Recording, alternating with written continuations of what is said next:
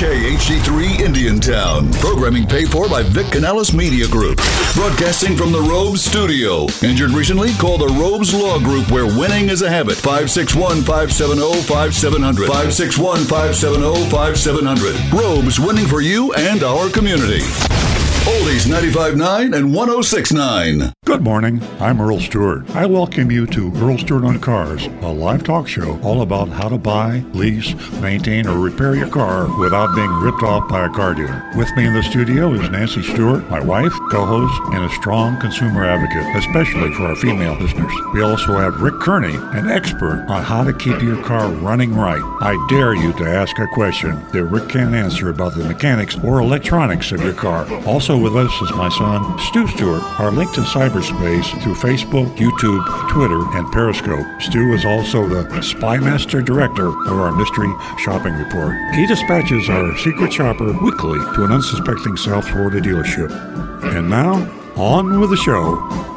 Good morning, everybody.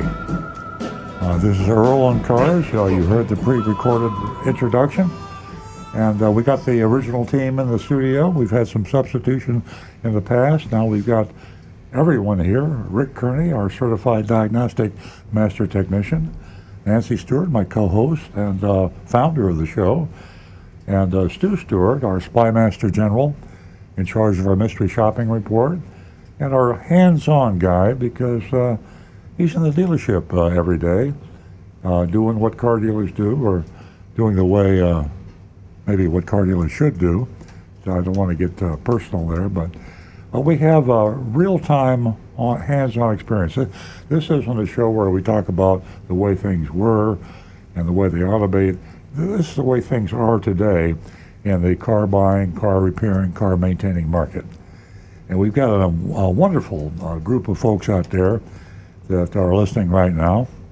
Hopefully, the ones that aren't will be tuning in. You know, we're for two hours, and we're on until 10 a.m. Eastern Standard Time. And we have uh, all sorts of avenues of communication open to you.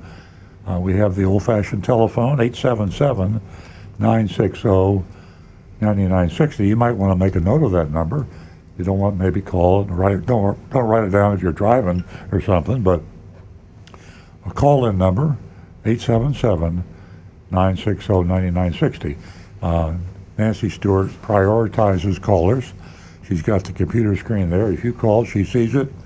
And uh, if we're yakking or doing something else, we will get to your call expeditiously. Uh, we like to call as a personal touch. And of course, we have the necessary text. Where would we be in the 21st century without texting? Uh, texting is the choice of many people, including myself. Uh, if you want to text us, and a lot of good reasons, area code 772 497 6530. Again, if you want to make a note of that, text us. It's 772 497 6530. Uh, your regular callers out there, we've got some people that are just amazing uh, sources of information. Vigilantes, we're going to swear in a new uh, vigilante today. I won't mention his name, but we have a New York representative for our vigilante force. And uh, any of you out there with experience in buying cars, like to help people, especially if you have to be cyber savvy, good with a PC and a smartphone, you got to buy online today. If you don't shop and buy online, or at least choose your price online, you're paying too much. So vigilantes out there that are really good with computers and smartphones, love to hear from you. Uh, if you go to earloncars.com, that's our kind of like the heartbeat of, of what we do, the Earl on Cars. It's the hub of the wheel of all the avenues. We, you can access the radio show, you can access the blog. Uh, we have thousands of articles, the mystery shopping reports, recommended dealers list. That's a heart of our information center is earloncars.com. And on that earloncars.com URL, you can sign up. Uh, application, uh, we got to screen you first, be sure you have the necessary qualifications. And uh, our vigilantes are extremely qualified. What do they do? Vigilantes are in the field. We'll have one from New York today. We have them we're all over. We got them in where? Uh, Wisconsin. I, I, I can't remember. A lot of them in Florida.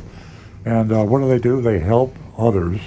They help others find the information that Earl on Cars has, and you act as a as a guiding hand to an elderly person or a person uh, as a, maybe English is not his primary language. He's having to deal with English-speaking um, only uh, car dealerships. Uh, help your fellow man buy a car or maintain or repair a car. So that's the team we've got available for you. Love to hear from you. Oh, facebook.com forward slash Earl on Cars, cyberspace. We're out there. Twitter, YouTube, youtube.com forward slash Earl on Cars. And we monitor that. Rick Kearney ron, ron, monitors the YouTube. Stu Stewart monitors the Facebook. Nancy monitors the telephones. And I don't do anything. We got it all. Yeah. anyway, uh, let me introduce Nancy Stewart here. Uh, she also does something very special besides monitor the phones.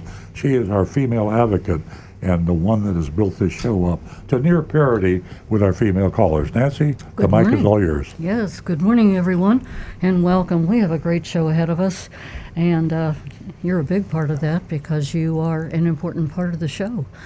Uh, I'd like to extend to uh, our first two new lady callers $50 if you give us a call and say hi, uh, introduce yourself, or uh, you know, you may have a particular topic you'd like to address, and we'd like to join you. So, uh, $50 for the first two new lady callers. You know, ladies, um, women are majority of the uh, car buying process. 877 960 9960. That's 877 960 9960. And that text number that Earl mentioned is 772 497 6530. And don't forget, youranonymousfeedback.com. You can go and uh, you can do a whole lot with that. Uh, you can, you know, really put your heart out there and uh, a few other things, and you remain anonymous. It's a uh, it's a great site to go to. We are going to go straight to the phones this morning, uh, where we have Don Holding from Palm Beach Gardens. Good morning, Don. Good morning. Um, I got a picture to you of your car last week. Did you get it? I did, and I am in, forever indebted to you for Oh, you yeah? folks that Yeah, it's the first time we saw it. So, what, what do you think of the ride? I love it. We're just I was just talking about it. I've been, I haven't stopped talking about it since uh, I picked it up. It's an amazing machine, and I want to thank you personally. I, I, I wonder how coincidental it was that you went out there and saw my car, and then I called and said, "Oh yeah, the car's here." So I got it, and uh, I love it, and uh, we're still still learning to drive it. That's a, if there's a negative for a, a Tesla, if you haven't driven one before, I know. What's this? Your second or third, Don? Uh, my, my fifth one, and then I have two of the cyber trucks on order. One my son and one for me. I did take that car to the track that Did afternoon. Uh, right from the showroom to the track, it went 937, 152 miles an hour. Oh my goodness! Um, Don, did I mean, I drive race. did you use the did you use the drag strip mode? No, I did not. I was I um I I was just trying to get used to the car. Yeah, It was sure. Getting real busy out there. I figured it would probably go a tenth faster in the launch mode. Yeah, launch but, uh, mode. I Yeah. wasn't, I wasn't concerned about that. The car just performed like any race car I ever owned. I mean, they're, they're just unbelievable. And you can go get groceries in them. That's amazing. Oh yeah. You got you got to put a bicycle in the back. You know. Uh, you Yeah, put, I mean, I mean that's it's amazing. A, a, a a small hot car like that, you look at it, couldn't believe you could put a, a, a regular bicycle. You don't have to fold it up and put it on the roof or anything. Did you get a chance uh, we could run it up quick to see how fast it is? No, I, I, I just been playing around a little bit. I've been uh, behaving myself, but we're definitely going to get out to uh, Palm Beach Raceway and and uh, let it out and see what it feels like. I, I punched it a couple times. I I smacked my head into the headrest to it. Yeah, Yeah, I did. don't do that. And tell your passengers to put their head back. well, Nancy had her head back. I was the one with my head up, and bam! I thought I had a mild concussion for a minute. I just said hit it. when did you get it? I got it the day after you called me. Yeah. Oh, really? Yeah, it was out there, and uh, uh, quite an experience. So, Don, thanks again. I, we'll, we'll stay in touch. You've got my number. I got your number. Yes, sir. Uh, Next time you're out there, your we'll, uh, You- you- we'll we'll try them out together. Uh, we'll do that. Enjoy it. Nice talking to you. Thank you, Don. Take care. Thanks, Don. Bye-bye. Bye. You may want to do that soon. Rumor is Palm Beach International Speedway may be getting sold, Yeah. bulldozed, and turned into houses. Yeah, well, it's a long, long time before that's going to happen, but it is in the discussion phases. Uh, The little thing called zoning, and Yeah. and uh, it's going Well, to but 1964, that track got was first built. Yeah. Wow. Okay, where were we when the phone call came in? Uh, we were getting ready to uh, introduce er, um Stu. okay.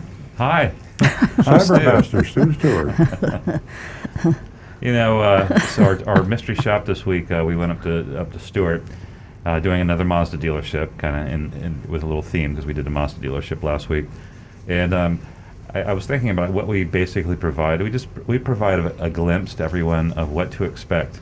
Because okay, a lot of you are driving your cars, have not shopped for a car, looked for a car in probably three, four, or five years. Because not everybody's looking for a car at any given time. So we're speaking to a lot of people who maybe might not find all this that relevant, but when you do, this landscape changes day to day. I mean, certainly the the um, the pandemic just turned everything on its head. Chip shortages.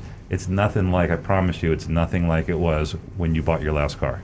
And so, if you're even thinking about uh, getting a car, just just pay attention to the show because we are. It's like a sneak preview. It's a trailer of what to expect when you when the show begins for you in, in reality. So. Oh, how don't get don't get a surprise. I forgot to mention this with Tesla, and let me say it was a. You know, I complain about things and delivery time and some other stuff, but you know, I'm a complainer. I'm, being in a car dealer, I probably know too much about the way things should be done. I- But- I agree. But it, I have to say the Tesla experience was a pleasant one, all things being considered. The one thing that surprised me uh, is that when I went out there to pick up my uh, Tesla uh, at the on Monday at the Tesla dealership on Okeechobee Boulevard, nobody was wearing masks, and uh, you know, here we are. Uh, you probably read if you're a Floridian, or you maybe uh, anybody read if you read the headlines. Uh, there were more COVID deaths in Florida than any other state uh, uh, the day before yesterday. Uh, I don't know how today is, and we rank. Uh, we 75% of everybody that dies in the USA for COVID is from Florida. Now the the the Delta variant is raging here. I mean, not uniformly around the entire state. There are pockets, but certainly, why are not why aren't car dealerships being more cautious? Uh, they told me at Tesla that everybody was vaccinated. Now that is a real positive. Uh, somehow it wasn't totally reassuring because I just had one person's word, the receptionist, and I said, "Why isn't anybody wearing masks?" She, said, I'm wearing a mask. She says, uh, uh, "Well, it's optional, but everybody is vaccinated." Well, maybe. Uh, they sell about 300 cars a month out there, and there's a that's an active dealership and a lot of people in and out. So, and uh, uh, you'll see in our mystery shopping report that the, the issue there is too. So, I took the, the mic away from Stu, and I then I ranted. But the point point is, it is a totally different experience today.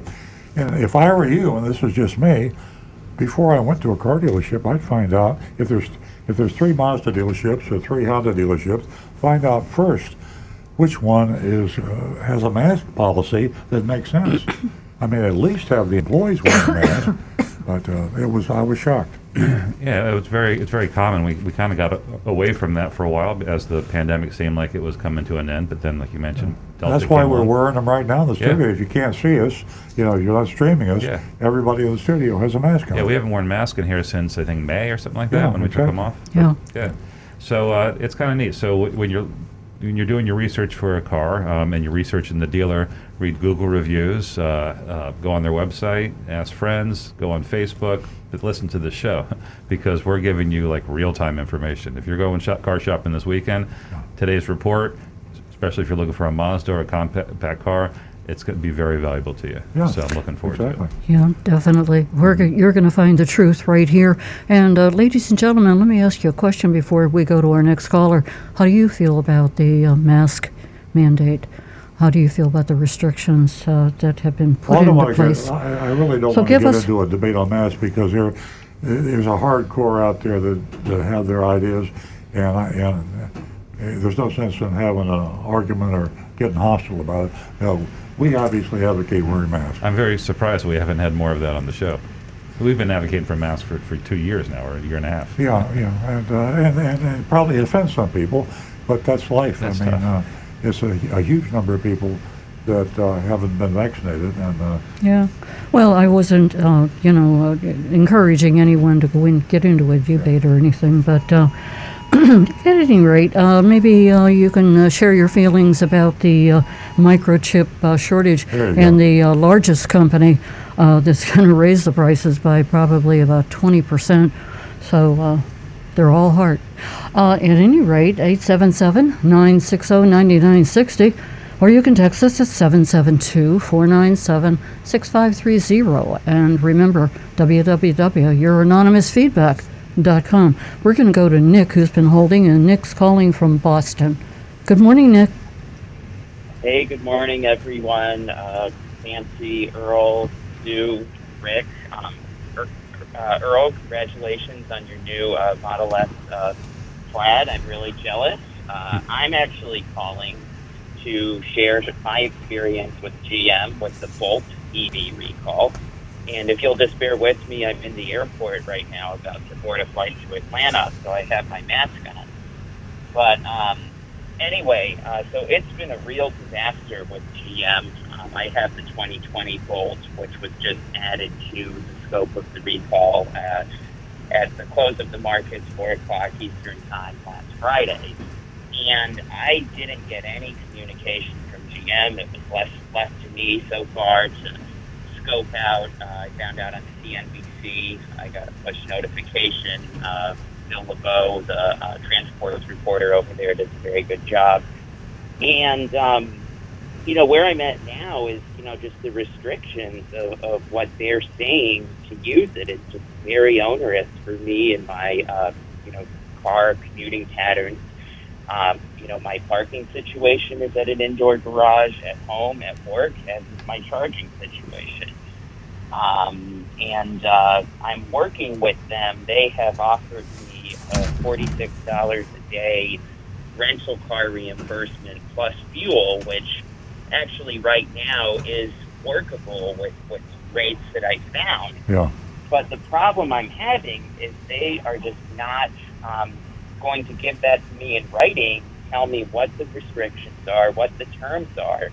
They're just saying verbally at the 800 number, oh, save your receipts, $46 a day plus your fuel, and, you know, it'll all be, be taken care of once the repair's done.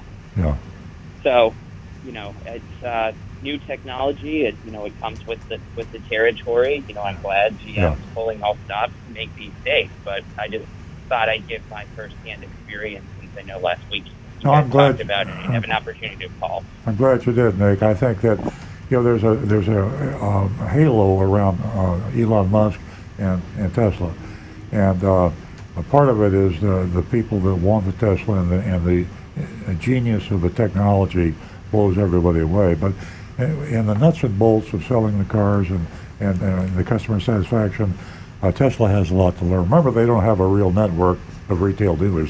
I mean, that's a good thing and that's a bad thing.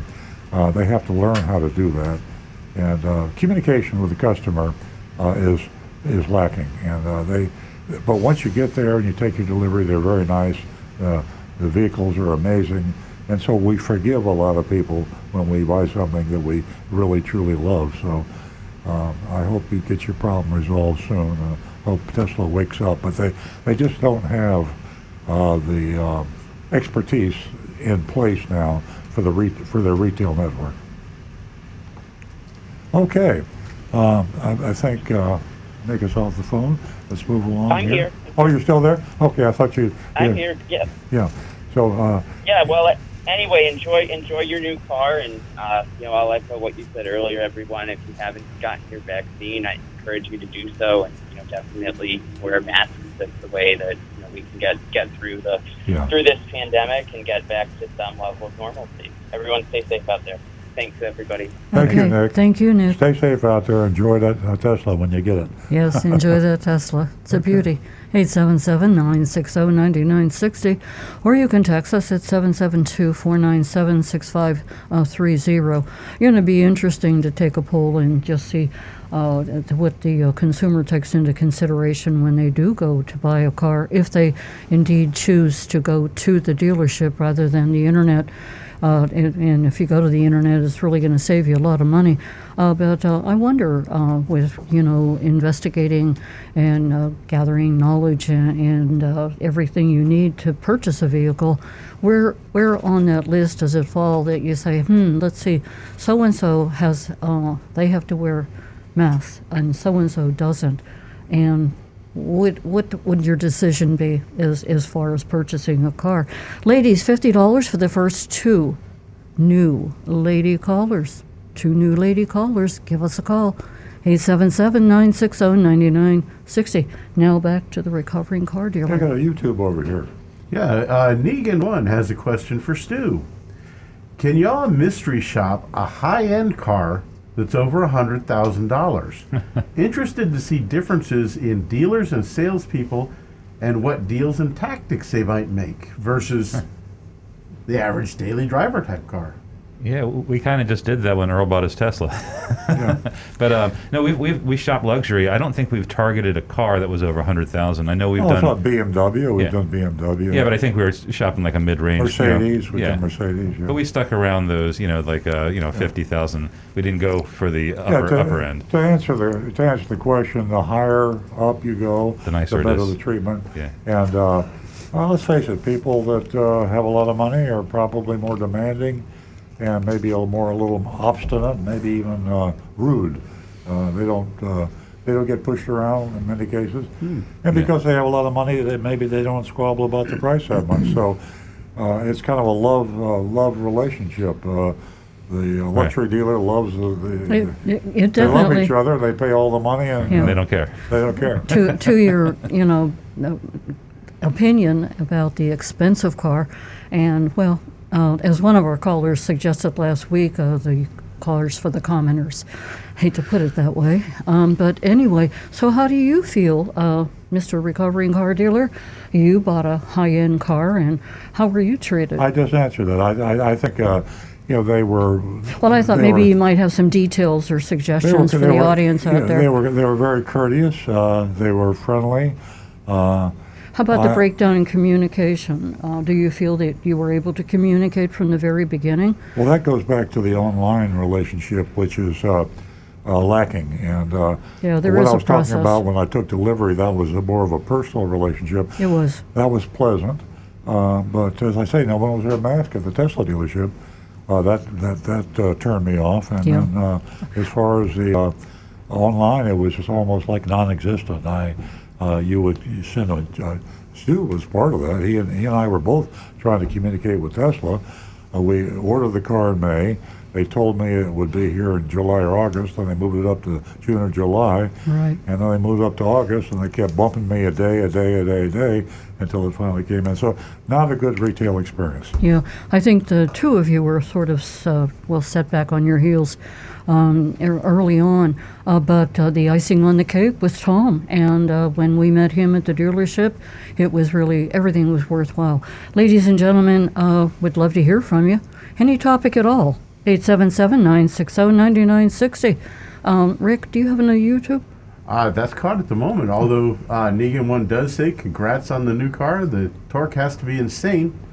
Oh, he says uh, he just came in. and Says it seems a lot of common people are buying expensive cars with eight-year loans, which Oh, certainly interesting. possible. Well, it used to be a it used to be a really bad deal. Today, uh, the cars are so good quality-wise. If you choose the right car, uh, an eight-year-old car is like a three-year-old car used to be uh, 25, 30 years ago. So, so you, if, if you don't mind it, uh, I he's, talk, he's talking about an, an 84, an eight year, Yeah. an eight year loan, that's right. not an eight year old car. Well, I'm talking. Right, about, I'm, I'm Oh, at the end of driving a car for eight Oh, years yeah, yeah. is not such a bad idea. Yeah. Uh, you don't want to you don't want to get an 84 month loan and trade it in in three months No. because you have negative equity. If you keep it for eight years, for seven years, then you have a, uh, you know, you have a good quality car. Not going And cost you that much. where we are here in Palm Beach County, and me being the childish car nut that I am, I notice a lot of the Teslas, uh, the the Porsches, the Lamborghinis, the Ferraris, McLarens, Yeah. even those high-end Jaguars. I mean, we do see a lot of high-end luxury cars, Rolls Royce, a lot of them, Yeah.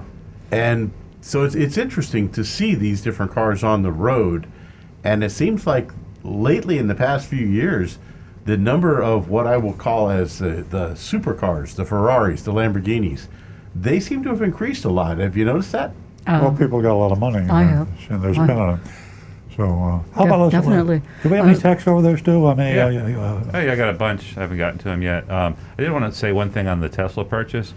Um, yes, you did go through an experience, but that was very atypical. I mean, there wasn't there was some complaints, but basically what you did is what hopefully the car business is moving to. You bought it truly online. yeah. You didn't speak to a salesperson. You paid online.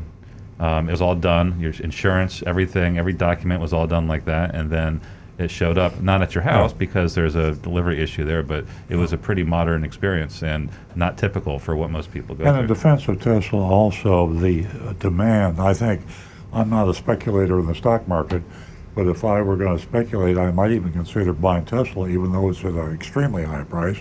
And a lot of people say it's a bad investment. Of course, they've been saying that for a lot of years, and they- they've just made Elon Musk the richest man in the world. But with that said, uh, I think it's unprecedented demand today. I think we know the car market is going bonkers during the uh, uh, pandemic.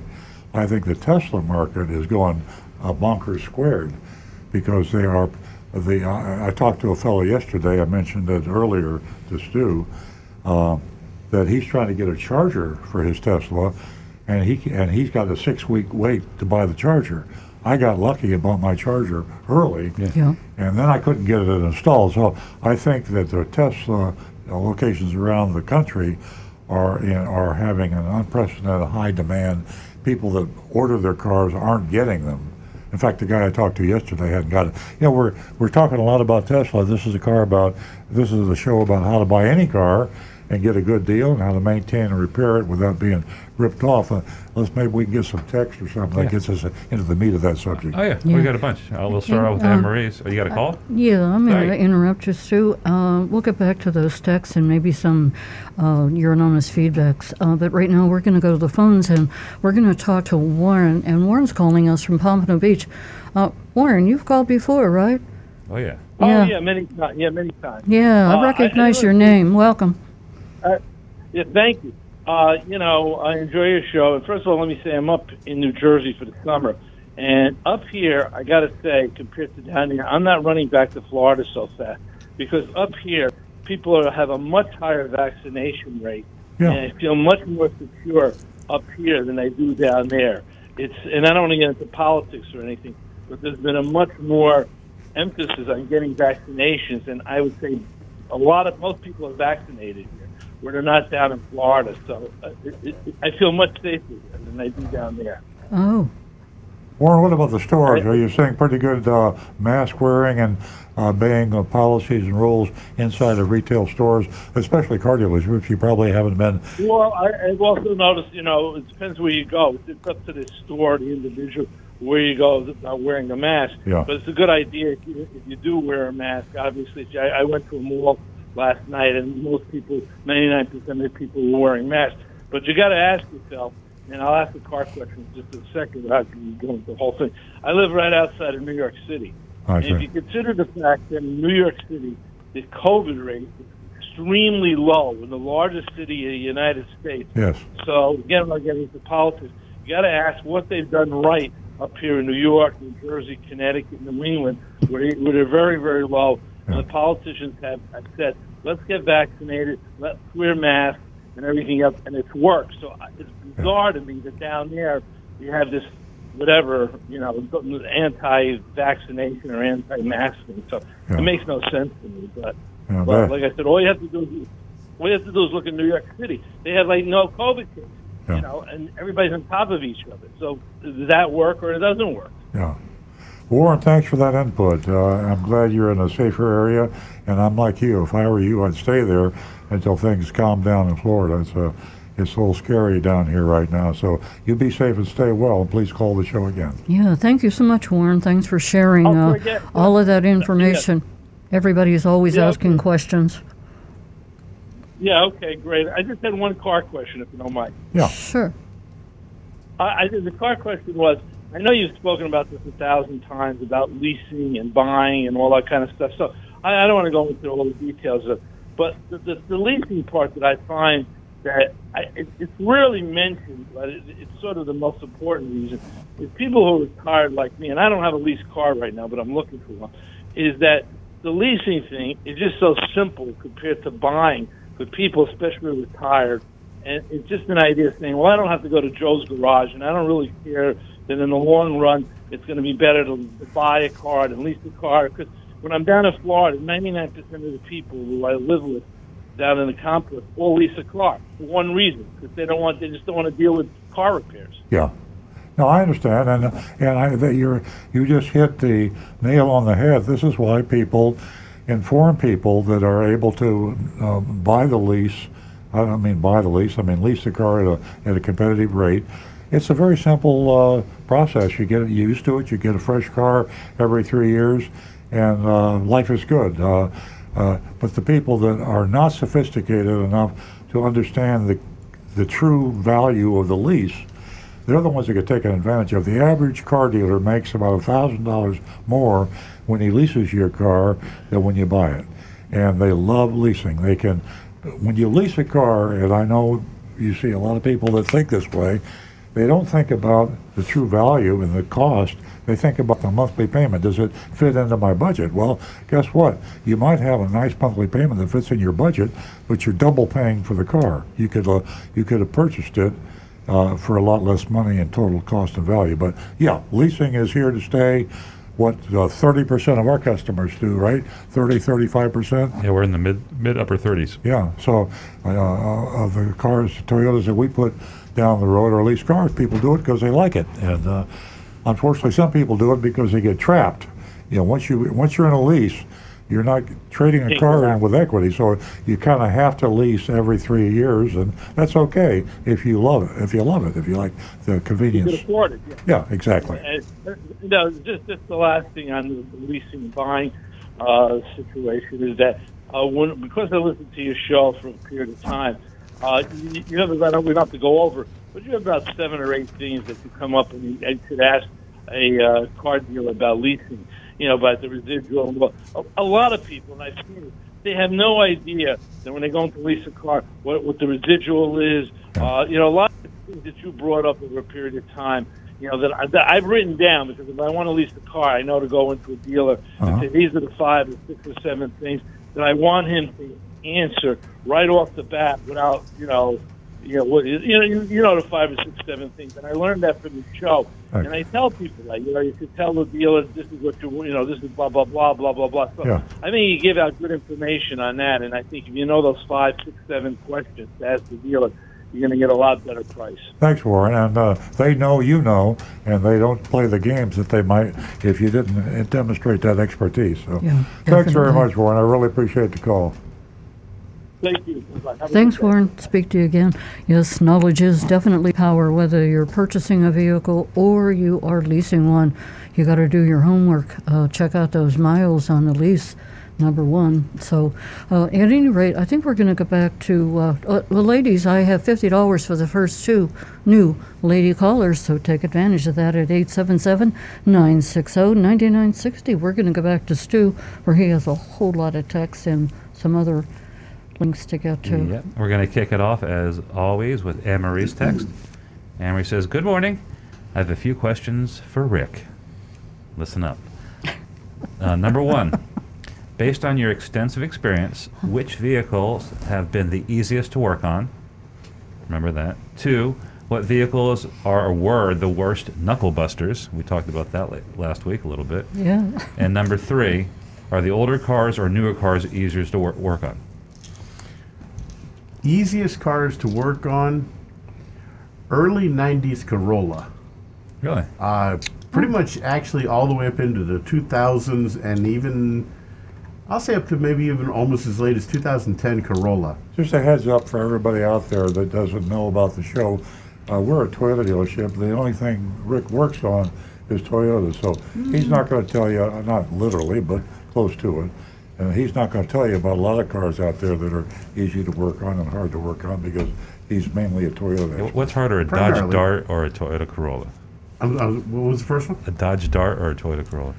Uh, Dart, I've never worked Yeah, on. see, you proved your point, Earl. but are you talking about the old original I Dodge don't- Darts or the I new, don't- I, don't even know there whatever an you want to call that thing? I didn't know there was an original. Now, I well, sure, Dodge Darts from the 60s and 70s. I don't know these things. However, I'm on a car I will show. He's also trying to say make trouble, I'm just honest. obviously. any early 90s Honda Civic would also be an excellent car for. Why are they easier? Is it just simpler systems or Right. easy to access or just for if you're looking for a car for say a, a young kid who has some aptitude with tools and they, can work want a car it. that they can work on and repair that's something they could do? a honda civic um, the corolla would be a great choice because they're smaller engines they're easy to work on there's a lot of room around them for Okay. the biggest knuckle buster any car that comes from a northern state because you need what's called the blue wrench the torch Almost everything is rusted solid Okay. because of all the road salts up there. Let me let me jump Yeah. in here with something that maybe can summarize this and broaden the discussion. I've got a Consumer Reports in my hand. You won't be able to read this, Uh-oh, but now you'll you're see playing what I'm dirty. holding up here. and this is the Consumer Reports. Uh, the list the cost, the annual cost of older cars, and that would come to ease of maintenance and yeah. difficult. So it's kind of surprising to me. On a five-year basis, the best car out there uh, is a Buick, a Lincoln, uh, uh, Toyota's up there, Chevrolet. The worst car is a BMW. BMW, and then there's a Porsche, and then there's a Volvo, and then there's an, uh, and so and then they have a 10-year. If you really want a bad car, buy a BMW. A BMW has uh, uh, the the highest cost over a 10-year period. That's why their extended warranties are so expensive. So it's uh, again, Anne Marie. I know you subscribe to cons- uh, Consumer Reports. Go online, and you can get the annual re- uh, reports or the five-year, ten-year-old cars, anything you want, and that way you're not going to get surprised with maintaining your car. Yeah, definitely. And you know, for uh, to what you said, you know about the warranty, uh, there's just a lot of consumers who don't really, you know, take into advantage that what doesn't the warranty cover. Yeah. Uh, that's not that's not number one. And the other is that sometimes when you purchase a car, you have to evaluate the price of the car, at least in my mind, I think so, and what it will cost you to keep it on the road. And I have to agree with Rick on the Honda and uh, the uh, Corolla. What great vehicles and what great competition that's out there for both vehicles because they're they're the right vehicles. Now I want to show and tell, Rick. I want arms in the air and I want to see your bruises. have have you healed? You're healing nicely. The heel marks. Oh, there you go. They look better. That's that's one thing about being, for my advantage as a mechanic, I do usually heal quickly. Yeah, so as that was a northern uh, state that brought a car in where you just couldn't get the. actually, no, that was actually a car that a, a rat had chewed a whole bunch of wiring. Ah, I got Now you. let's get moving along here. We got a bunch of text. Yeah, Nancy mentioned something important though that I think was important to, to, to uh, add on to, is when you talk about getting an extended warranty or a service contract, um, and we talk about that a lot. You're you're surprised later on when you find out what it doesn't cover. Um, make sure you ask for one that's called has exclusionary coverage. And that doesn't sound right because you, you want it to include things, but a warranty that has exclusionary coverage, it doesn't list the components that it covers. It only lists the components that it doesn't. So it's really clear. So you can see right on there. And usually it's a small paragraph of things that will say it doesn't cover uh, brake pads, and it's very specific. So if anything goes on the car wrong, other than those things, you're good. So that's an easier way to understand. Yeah, rule of thumb: So- don't buy an extended warranty. Buy a good car. Yeah. Do your research. Get a quality car, and save your money on the extended warranty. Does the ex- exclusion uh, is that on every contract in small print? Uh, Well, there's there's contracts that they're not called exclusionary, in which it'll just list what's covered. There'll be a thousand things it covers, and it's impossible to when you It's look a at state. that. It's a state Yeah. law. It depends from state to state. And But- uh, uh, when you have an extended contract, Some states require more disclosure Right. than others. Right, but there are different types of things. So one will say, one will list a, a huge list, and it's impossible to know what it doesn't. The other ones are more specific. It doesn't cover this, and then you consume everything else it covers. That's uh, that's great news. Uh, we're going to go to the phones. John is holding from West Palm Beach. Uh, good morning, John. Welcome to Earl Stewart Hey, on good morning. Cars. Oh, thank you. Good morning. Well, I don't have a. I have a question that I'm going to need possibly the uh, listening audience help on. Um, I'm in the process of purchasing a car. I'm selling the car that I bought from you, uh, and CarMax gave me a, a great price. Right? Uh, but so, and you know, I got the seven days. I get to turn it in, and then they say they write me a check. Uh, you know, and then put it in the bank, and it clears in you know what forty whatever it is of the bank. But someone said that it's not a check. It's not a cashier's check. It's like a voucher, and you may have to wait until they sell or auction the car or sell it on their lot to get your money. No, And no, that's not the I case. called. That's not the case. No. Okay, because I called your business office and said no, it's actually a check. Yeah, Um, it is okay. sure. Very yeah, good. yeah. You- like I said, CarMax, CarMax is a legitimate uh, company, and uh, you'd be so you, you you have to be careful. You never just go to CarMax and sell your car. You get a bid from CarMax, then you check two or three other sources, good sources like uh, you know AutoNation, uh, WeBuyAnyCar.com, Vroom. There's a million uh, companies out there buying cars. Stay away from the car dealer that gives you the solicitation to come in. That's BS. But go to the make dealer that sells your car and get a bid, a legitimate bid from the used car manager. And then if CarMax has got the best price, uh, sometimes you can get a surprisingly good price from CarMax, and sometimes you get a terrible price. They use uh, an analog kind of a sort of a uh, uh, artificial intelligence mode to determine what they will pay for a car. And it's based on supply and demand for all the CarMax stores in the USA. And if they need a car just like yours real bad, they'll pay you a lot more money than you could get anywhere else. well, that may be the case because I bought my car from you for twenty two thousand Uh huh. uh, last year on July fourth, Uh huh. and they're giving me nineteen four. Wow. Good price. Your timing was perfect. It, but yeah, it, yeah, it's timing the economy, and and then I take care of the car. There's like no door dings or anything. Yeah. It- and then again, it's a Genesis. It's a high end car, like you just said. You, Uh-huh. know, you want a Yeah. good car, you know, so you buy buy value or not valuable, but buy worthy cars Yeah. and that. And Yeah. uh, con- congrats, congratulations on your uh, Tesla. Uh, My Tesla. on your Tesla. Yeah, because we were two days right behind you, and uh, that's why I got to get rid of this so I can take delivery of ours. I hear you. All right. Wow. Well, we'll, uh, we'll, I'll say it. We'll wave on the road at each other. It's kind of a, a club, us Tesla owners. The transition But- but is amazing, John. Definitely is into the Tesla. Yeah, we, my wife, we went and uh, we test drove it. We got, and then uh, I asked him, I asked him, did Earl Stewart get his car yet? He says, yeah. They said, yeah, he picked it up two days ago. And so my wife, we, you know, so we asked him, do you have any used Teslas? Because we hear all the horror stories about you have to wait months and months. They said, no, we don't have any used ones. We only have new ones. He goes, we got a truck coming in.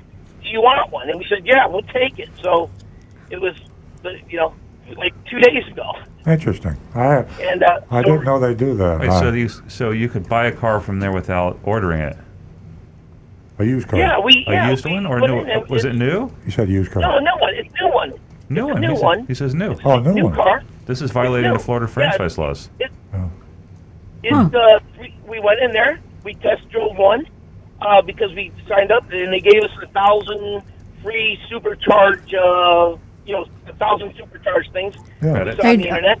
And John, what And then ex- we asked them if they had any cars. John, excuse And me, he said, what "Yeah, we got a location? truck coming in." What location were you in? The, the Okeechobee, the one on Okeechobee, where you went and picked up your car. Ah, Oh, we got to call the And so DMV.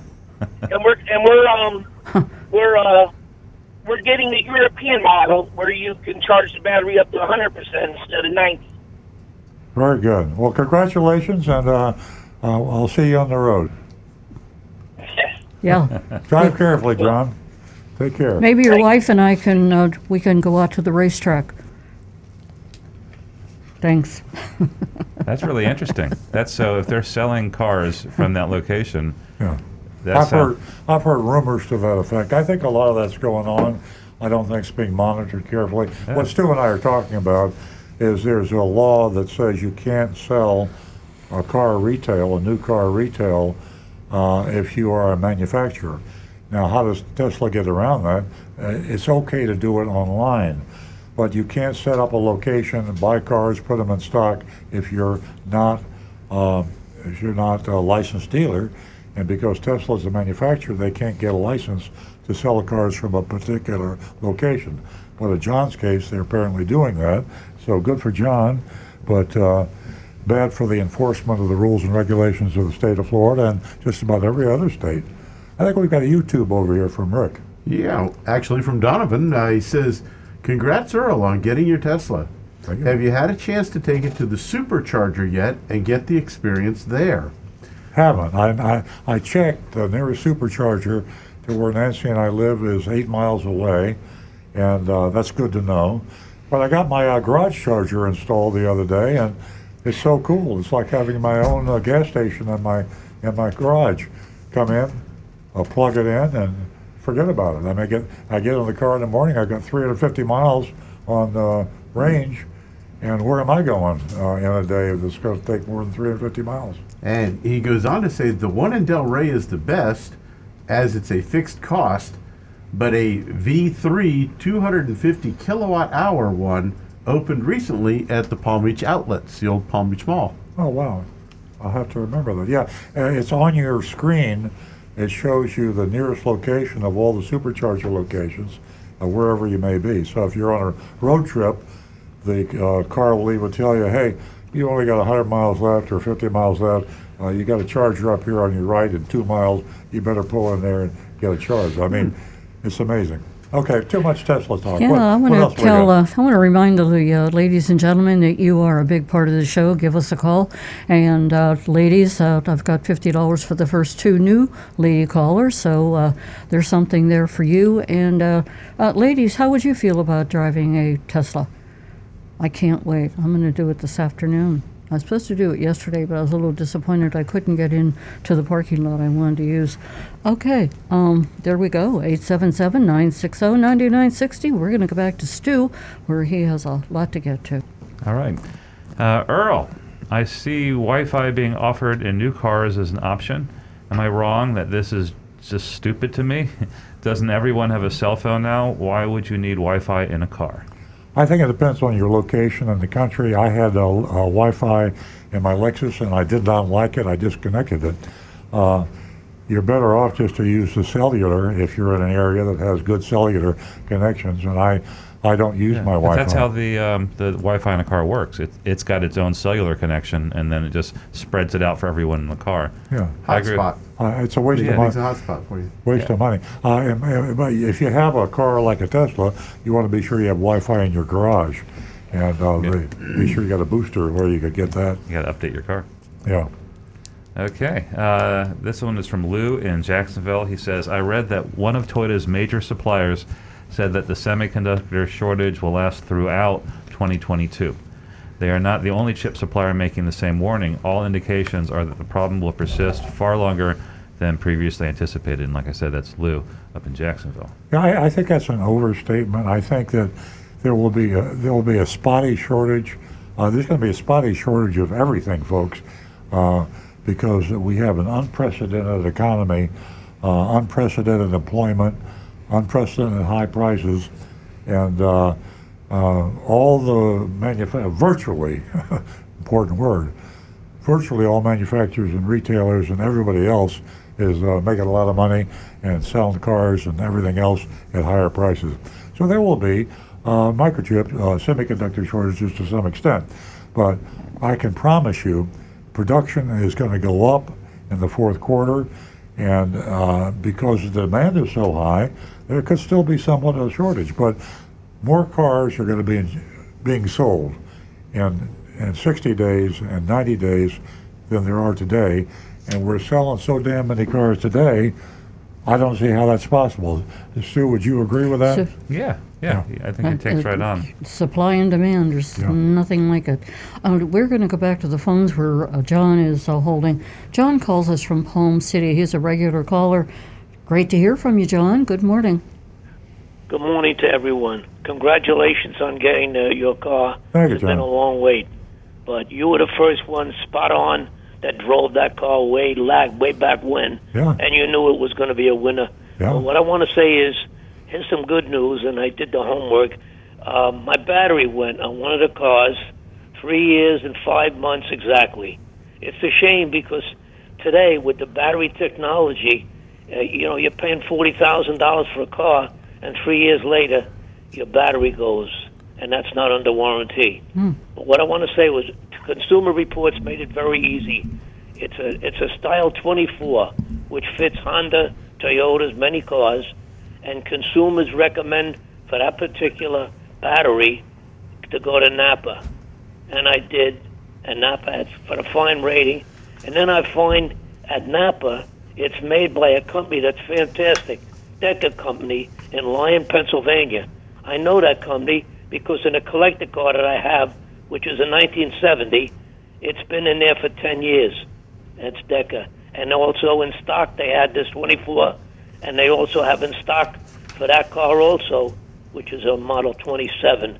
So I just want to recommend um, Napa for batteries, and it's thanks to Consumer Reports that tells you exactly, you know, the rating and where to go and the best price. Well, thanks very much, So I John. just wanna Well, tell me, um, what does a Style 24 mean? Rick, do you know what that?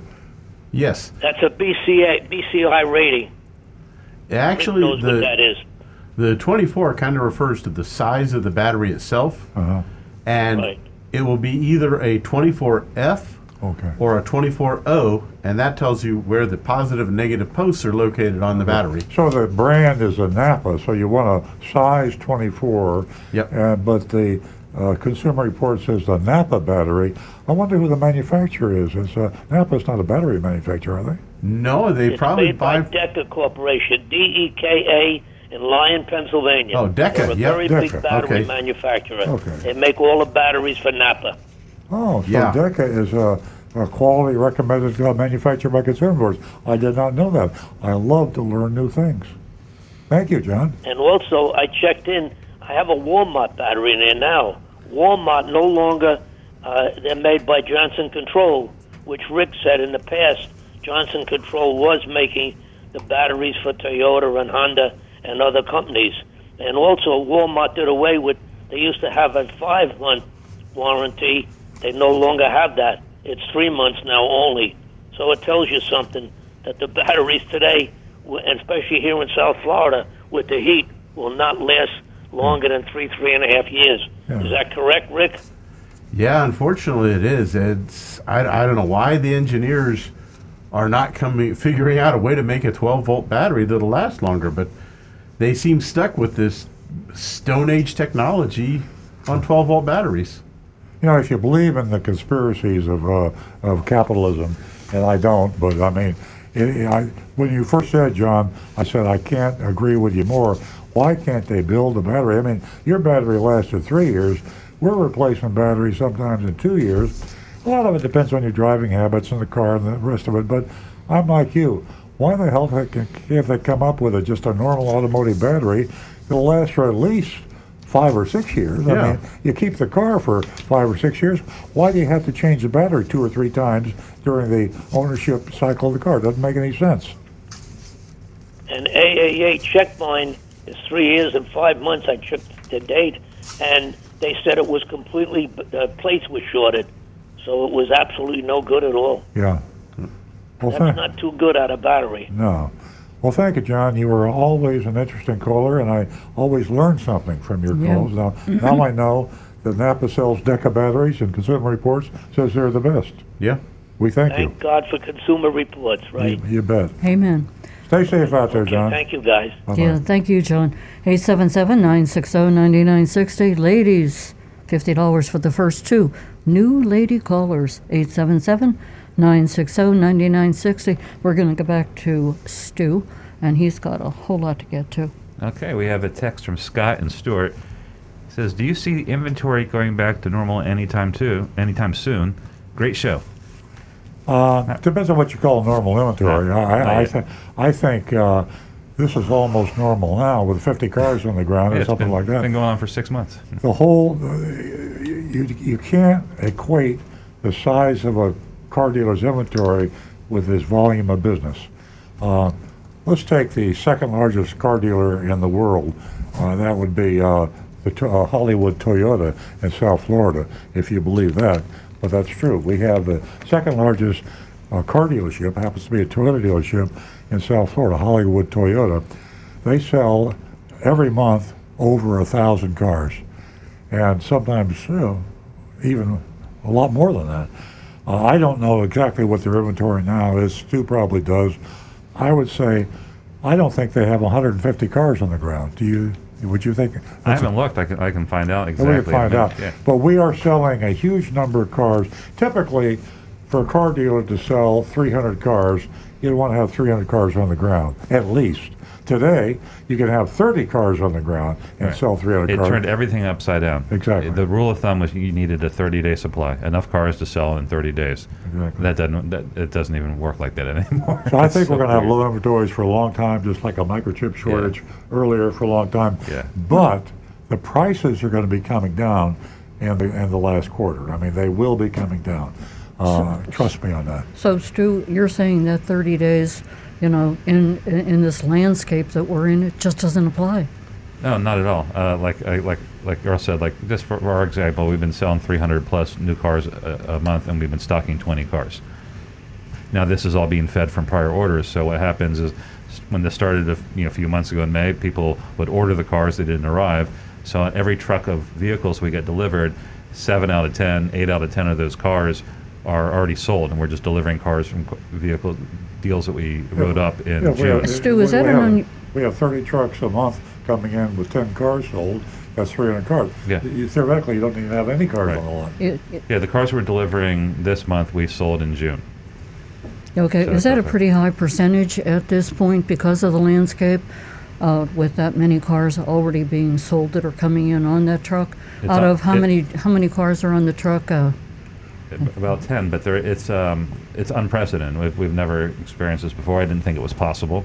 We all predicted that we were going to have horrible sales, um, the industry industry industry wide, and it, it worked out differently. So Yeah, most of the uh, telephone calls that I've received this week uh, are complaints about low inventory or practically nothing. But here's where low inventory hurts you, and hurts the reason people are unhappy about it is when we have low inventories and we have our cars pre-sold. I say we, I'm speaking Everybody. as a community of the car dealers. Uh, you pay the price the dealer wants to get, and we will see this over and over again in mystery shopping reports, which is coming up in the last part of the show. Uh, some of you walk in, you'll say, "We have one of these, and there it is. You want this model? You checked it out. There it is." and you say, how much is it? And the dealer gives you the price, and you say, that's too much. Guess what? The dealer says, okay, next, I'll see you next year because I have uh, three other people waiting for that same pay, car. right. So what, what the low inventory is costing the consumer is they're paying a very, very high price. So to answer your question, Toyota of Hollywood, the second largest Toyota dealer on planet Earth, um, shows that they have 124 new vehicles in stock, but that's likely uh, it's likely less than that. For example, we're showing 55 new vehicles in stock, and we have maybe 30. Yeah. 20 of those are actually sold; they just haven't been delivered yet. remember, when you say the biggest Toyota dealer in the world, you're saying the biggest car dealer in the world. Oh, yeah. Because Toyota sells more cars per dealership than anybody else. So, uh, the number one, number two car dealership volume in the world it's got 120 cars on the ground. Not even that. I, I'm, I would bet it's under 100 just based on, because I guarantee they have sold cars. And just to put that also all tied up together for you, Hollywood right now has 748 new vehicles sold this month. And um, they're doing this with a stock of around, I'm going to guess around 75, 80 cars. Yeah. Okay. You know, this is really interesting, and we have a lot of people that are listening right now, and it's so interesting to talk about this. Uh, something that is always going on, but then since we've got into this landscape of, of where we are with this big shortage uh, for the consumer to understand that that 30 days just doesn't apply, and uh, most importantly, uh, someone just said here on the panel that if the car comes in and the consumer changes its mind, they sell it to somebody else. There's someone else in line who wants that car. It reminds me of rooms to go. If they don't find you at home the first time, they say, hey, that's okay. Uh, that couch that you ordered, we have someone else on the waiting list because there's such a great shortage all the way around with everything that we need. So that were my thoughts. Back to Stu. All right. Uh, I'm sorry, we have a phone call. Great. And uh, that call's from Summerfield, and we're going to talk to Ron. Good morning, Ron. Hey, good morning. I have a question for Rick. Rick, I'm considering buying a 2022 um, RAV4 Limited hybrid. And uh, question, how, how is it that they can have the same 2.5 liter four cylinder in the Sienna, in the Highlander, and in the RAV4? I mean, they're, they're way different in weight. And what do they do to the car to make it, um, to get the gas mileage from the Highlander, which must be a thousand pounds heavier than the RAV4? What do they do to get that power? Good question. Well, but you're talking about a hybrid system, right? Yeah. Yes. See, the hybrid is where it gets its biggest difference. The gasoline engine is only there to create electricity, and depending upon how the car is designed, I mean, yeah, the the Rav is going to get a little better fuel economy because of the lighter weight, but the Highlander and the Sienna are going to be very similar in weight, and since the gasoline engine only runs when it needs to to provide electricity, it's it's comes right down to driving habits as to how to maximize the fuel economy on them. But uh, yeah, that that same engine, it's going to be tuned the same way because it's running the same hybrid system. The batteries are going to be pretty similar to identical. So, I mean, it's uh, yeah, the, the weight does change it a little bit, but not as much as you might think. Yeah, the engine just charges the battery, it doesn't run the car. The- Right. The electric motor runs the car. Right. So the second part of that question is I was also considering the prime. And so what is it that the prime is going to give me other than 300 horsepower, of course, um, that uh, I can't get from the regular RAV4? I mean, what do they do to the prime? Yeah, Stu's probably a better choice for that. For what extra features are available on the Prime? Well, as, I mean, as far as like options and stuff, like, they're just it's just as well equipped as you know just the upper end versions of the of the it's wrong with the Rav Four, right? Mm-hmm. Um, but It'll, uh, it'll cool thing- run further on just the battery. Yeah. So, in a situation, and I think I was an ideal candidate for this. I had a Prius Prime, so it did it the same way. I think the range is a little bit different, but roughly the same thing. If you're commuting locally, um, you can drive exclusively on elec on electric power. Um, if you're driving locally, so I you know, I plugged it into a standard 110 outlet at the out of my garage. Um, I've gotten a charger since then, but um, um, you plug it in and you drive to work in the morning and you drive it home all on electric. Now, if, if you're driving around more, some errands, you might go over that, and then the hybrid system kicks in, and it's still really, really good gas mileage. So that's that's it's mainly designed for like short range commuters. What is the range on the on the Prime now, uh, Rav4? I think it's I know the uh, the, the Prius was like 40, but I, I would have to look it up for the actual spec on that, but to me it almost seems like you'd almost now that this is not a, what I'd call a bad problem. You'd almost wind up in a situation where you're not using the gas enough that it actually Yeah. almost could start to go bad in your and tank. that was that was the situation when I first drove it. I was having trying to set records how long could it go without using gas, and then Rick said, "Hey, you're going to need to use some of that gas um, because it's gonna it's gonna go bad yeah, you, and you set got to will take it out and exercise a little bit. yeah, so I, I did that. Uh, unfortunately, because when you're using it, you get like infinite gas mileage, but then it goes down. Okay. Next. Do we know when the 2022s are coming out? Um, on the primes, I don't know, but I can tell you that they're such a uh, low supply vehicle. They're they're they're tough. They're they're definitely has a, a, a wait uh, to get them because they're they're not making a ton of them. Um, but I would suspect probably um, e- either later this year or early next year. Okay. Well, thank you very much. I appreciate it. You Thanks got for it. calling, Ron. Good question. Yeah. Okay. Okay. We have some more text. I can get to that. Uh, all right. Oh, well, we've answered this question, but Gary did ask in Jupiter Farms, hey, Earl, did you get that Tesla? the answer is yes. We've talked about that a lot. Um, okay. Uh, says, Earl, Reuters reported today that car sales have finally started to decline as a result of the chip shortage. Are you seeing this trend in South Florida? Uh, yeah, we're seeing we're saying uh, used bit. car, yeah, a little bit.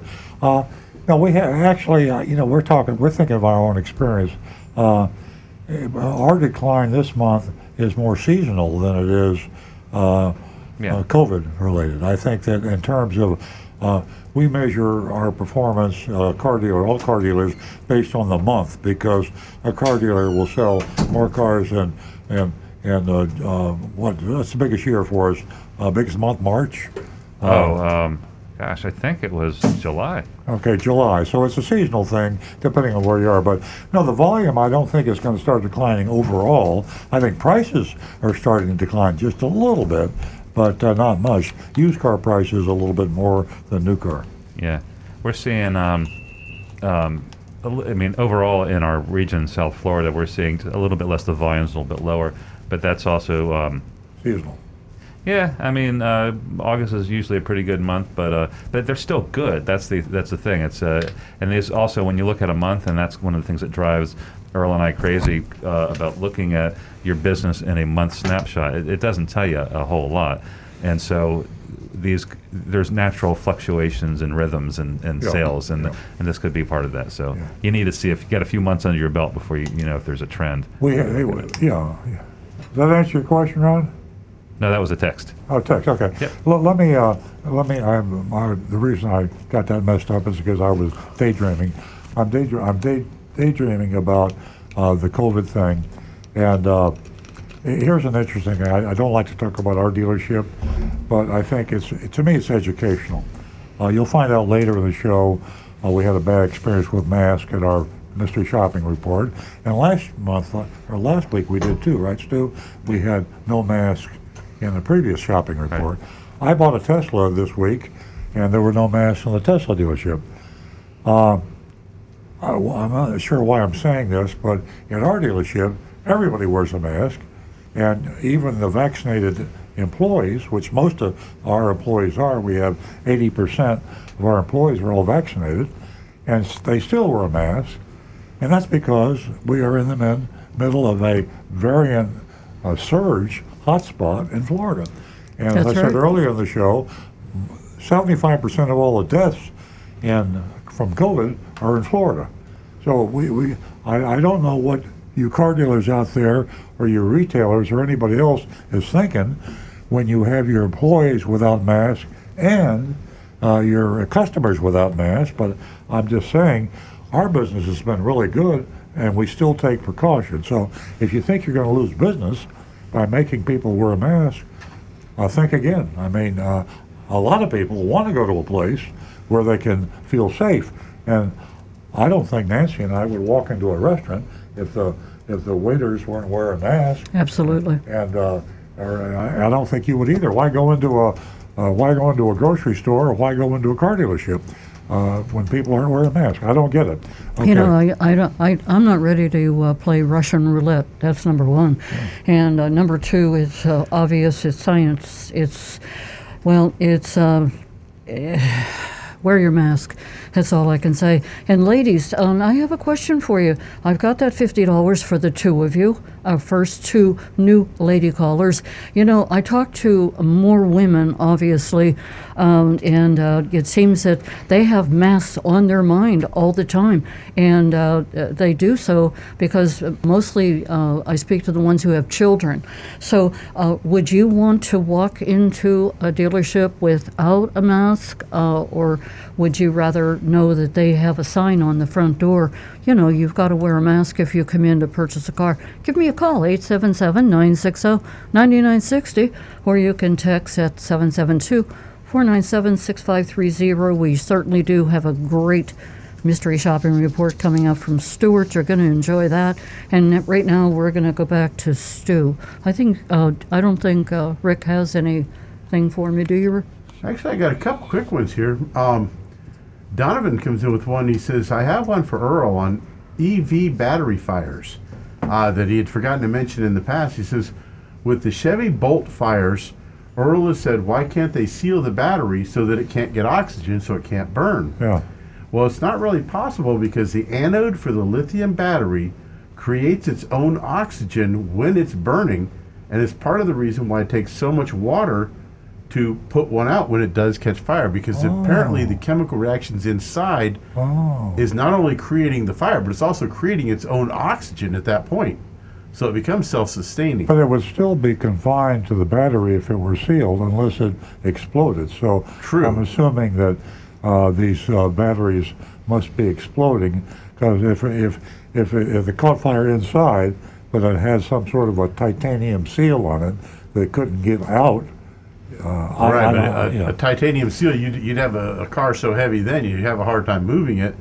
But that uh, that's one of the reasons why Tesla and the others. Titanium is the lightest metal. Uh, well, the the battery's mounted on the outside of the Yeah. car underneath. yeah. No, I'm not talking about. I'm talking about the. Oh, never mind. Well, Yeah. yeah. Yeah. I- I'm saying that there's got there, maybe there's not a way to seal it, but thanks. That's good uh, information. I didn't realize that oxygen was generated inside the, the battery, and uh, but it still doesn't answer my question as to why they They can't, seal the battery. seal it totally. Yeah. And Wayne Veit says one thing not mentioned much when selling a late model car to CarMax or other dealer, you do lose the tax break on your next new car. In some cases, seven or eight percent. Yeah, based on the sales tax in your state, Florida is six or six and a half or whatever with the community tax. So yeah, if you if you got a car that's worth ten thousand dollars and you don't trade it in, uh, you're going to cost yourself six hundred bucks. So you always have to factor that in. Thanks very much Boy, for the heads up on that. great you- detail. it's a very small percent. Typically, if you really shop your car, you'll find out you'll save thousands of dollars, yeah. and the sales tax uh, uh, isn't going to hurt you. Yeah, definitely great detail. Uh, there's so many things to factor in, factor in ladies and gentlemen. Um, 877-960-9960. We are going to go back to, uh, I think we're going to go to Stu. Yep. Uh, we have a text, no name on it. Oh, we have a caller. Yes, we Love the definitely. callers. We have a caller from Jupiter Farms, thanks to, and uh, he's a regular caller, and it's uh, Frank. Good morning, Frank. Welcome. Well, good, good morning to you all, and um, congratulations on the um, Tesla. Thank you. Uh, um, I had one little short ride one one time, a guy at church, and um, boy, the acceleration was pretty phenomenal. Oh man, it's, uh, It it's scary. tell, tell him about your neck. Huh? Tell him Yeah, about your I- head. Yeah, I, I bashed my head up against the headrest when I punched it just a little bit. If I'd have really punched it, I'd have probably got a concussion. Well, I, I, I was I was shocked when your very first caller was saying he was getting nine second quarter miles at 153. Yeah. I go, holy cow! Yeah, Frank texted me just. Frank wanted to make sure he heard right. He goes, "Did he say 153 in nine seconds?" I'm like, "That's what he said." Yeah. Yeah. That's, that's accurate. Yeah, well, that's that's, that's amazing. But uh, I, I got to tell you, last week after the show, I said I got to call that um, European auto place down the road from you for the service on my older Mercedes, Uh huh. And I couldn't find the number. I called your dealership, and luckily you were not there because it's a Saturday. But they did tell me the name, and I, I'm trying to remember. I think one of your service guys back there looked up the number, but it's most helpful when you help that. But Okay. um, I need to go to spark plugs, Dion. Uh huh. I said, "Holy cow! Eight hundred dollars to put eight plugs in." I mean, What? I, in my old days, I would crawl under my Barracuda and put plugs in, you know, half an hour. But uh, then I called the Mercedes dealership, and they're fourteen hundred dollars. Oh, jeez. Oh, Is Yeah. that uh, Prestige Auto on US One? Is that the one you're thinking of? I know. I think it's European um, um, oil service, or oh my goodness. Yeah, in general, Frank, uh, your your observation is a good one for a lot of people. If you have a luxury car, don't take it to a luxury dealer for routine maintenance. Uh, find a qualified uh, shop that is caters to all brands, and you will find that the uh, repairs are a fraction of what luxury. Yeah, we talked also about experience when you buy a luxury car. If you're if you're a BMW or a Mercedes owner or a Lexus owner, and you go into a dealership, uh, they know that you've got a lot of money, and they know you don't mind paying a lot of money. Most people who have a lot of money don't mind it. Some do, but. Uh, uh, you're just paying too much. So you have a Lexus, take it to a Toyota dealer for your maintenance. Uh, you have a, a you have an Acura, take it to a Honda dealer, and you have a Cadillac, take it to a Chevrolet dealer for your routine maintenance. As long as it's the same manufacturer, the maintenance is a piece of cake, and you get the Chevrolet price instead of the Cadillac Escalade price. Yeah, exactly. No, that's exactly. Um, my fiance Anne Marie sees um, Randy Uh-huh. with her Lexus at your dealership all the time, Great. and it's a it's a great savings. So, Mm-hmm. Well, th- well, thank you very much. and I, much. I'll just real quick. I'll, I don't want to take up too much time on your show, but a few years ago, I decided to treat myself when I still had some money before I had some stupid um, um, financial advisor uh, basically steal all my money, and that's another whole story there. Oh boy. But um, I went down to the Palm Beach Jaguar dealer to see about getting a Jaguar. yeah. You could you could love mystery shopping those guys. They are holy mackerel, the lies and the, the fees they stick on, and, and the, the you can't get any better. And I went over to to um, uh, where was it, St. Petersburg, got a brand new car, zero down, thousand a month. They said it's impossible, and unfortunately, I, di- I didn't buy it out, but they gave me the buyout Yeah. last year during the COVID thing. But um, yeah, it was a neat chapter. and then, then the other one, real quick story. Way back when, I bought a brand new 911S Porsche when I was in the Air Force, 77. Uh-huh. Twenty-one thousand dollars off the showroom floor. Five years later, when I got married the first time, and I sold it, I got nineteen thousand for the car. So that was probably yeah, yeah, that's uh, those luxury cars, particularly the ones that are high demand, like uh, uh, Porsches. Uh, you take care of it, uh, they got pretty good resale value. They're really surprised a lot of people. yeah. Well, anyway, you guys were on a great show. Thank you so much. Um, Thanks, Frank. I'm going to have probably I'm going to have my daughter call you one time, real quick for for Rick. Her Rav4 hybrid is having all kinds of battery problems, and um, she's in Utah, so otherwise the time zone she'll probably touch base with you sometime, and uh, Okay. ask some questions on what to do. Yeah, we'll give her any advice we can, Frank, and I uh, appreciate your referral. Okay, you Uh, have a Rick- good Rick time. Frank, before you go- here. I think, yeah. Yes. Uh, Donovan, one of my YouTube guys here, says, uh, check out German Auto World in Delray Beach on Atlantic Avenue. He says they're amazing and they have very fair prices. Oh, good to know. Oh, yeah, yours is right down the street from you. It's on US one, but they call it Broadway because you're in um, Yeah. Yeah, right wonder where there. that police Right, yep. and um, near the McDonald's. But okay, say again. This German and what down in German Auto World down in Delray Beach on Atlantic Avenue. Well, thank you so much. I'll, I'll keep that in mind. Okay, thank you, Frank. Yeah, thanks. Y'all have a nice weekend. nice Stay hearing from you. Great hearing from you, Frank. You know, that is a great detail that you brought up, and uh, that was about you not having to go to the dealership Yeah. uh, that, you know, that uh, sells those cars. And uh, where were you 50 years ago? Yeah. Um, you know, I drive into um, a Cadillac dealership in Pittsburgh, and uh, I had to get a part or something, and uh, I asked him what the price was, and he said, um, "You're driving a Cadillac." He said, uh, "Why would you need to know the price?" And uh, I said to him, "You know, I really find that offensive." And uh, I left. Uh, but I didn't know at that time that you could go to a Chevy dealer or anywhere else to get that vehicle, you know, fixed and uh, buy a less cheaper part. Great free information, ladies and gentlemen. You got it all right here at Earl Stewart on Cars. And our number is 877 960 9960. And uh, you can also text us at 772 497 6530. Uh, You can also uh, send us uh, by way of uh, via YouTube. Speaking of which, Rick is ready to roll. Yeah, we have one from M. Av. Says, Good morning. A quick question. Ever since I started driving, I was told by my father to fill up my gas tank when it hits the halfway point. His logic was that the fuel impurities float, and if you run your car down to empty, those impurities and dirt can get into the engine. Is this true? Thank you. Well, the reality is now, although, yes, the fuel tanks are in the ground for a long time, so they can get some dirt and impurities in there. The filters in the pumps are amazing anymore. Gasoline quality that comes out of that nozzle is so pure for most of the cars that, believe it or not, most new cars don't even have a fuel filter installed in the car anymore.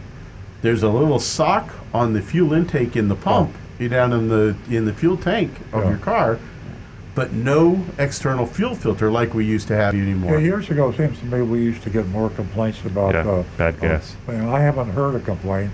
Rick, uh, how about you in uh, terms of contaminated fuel?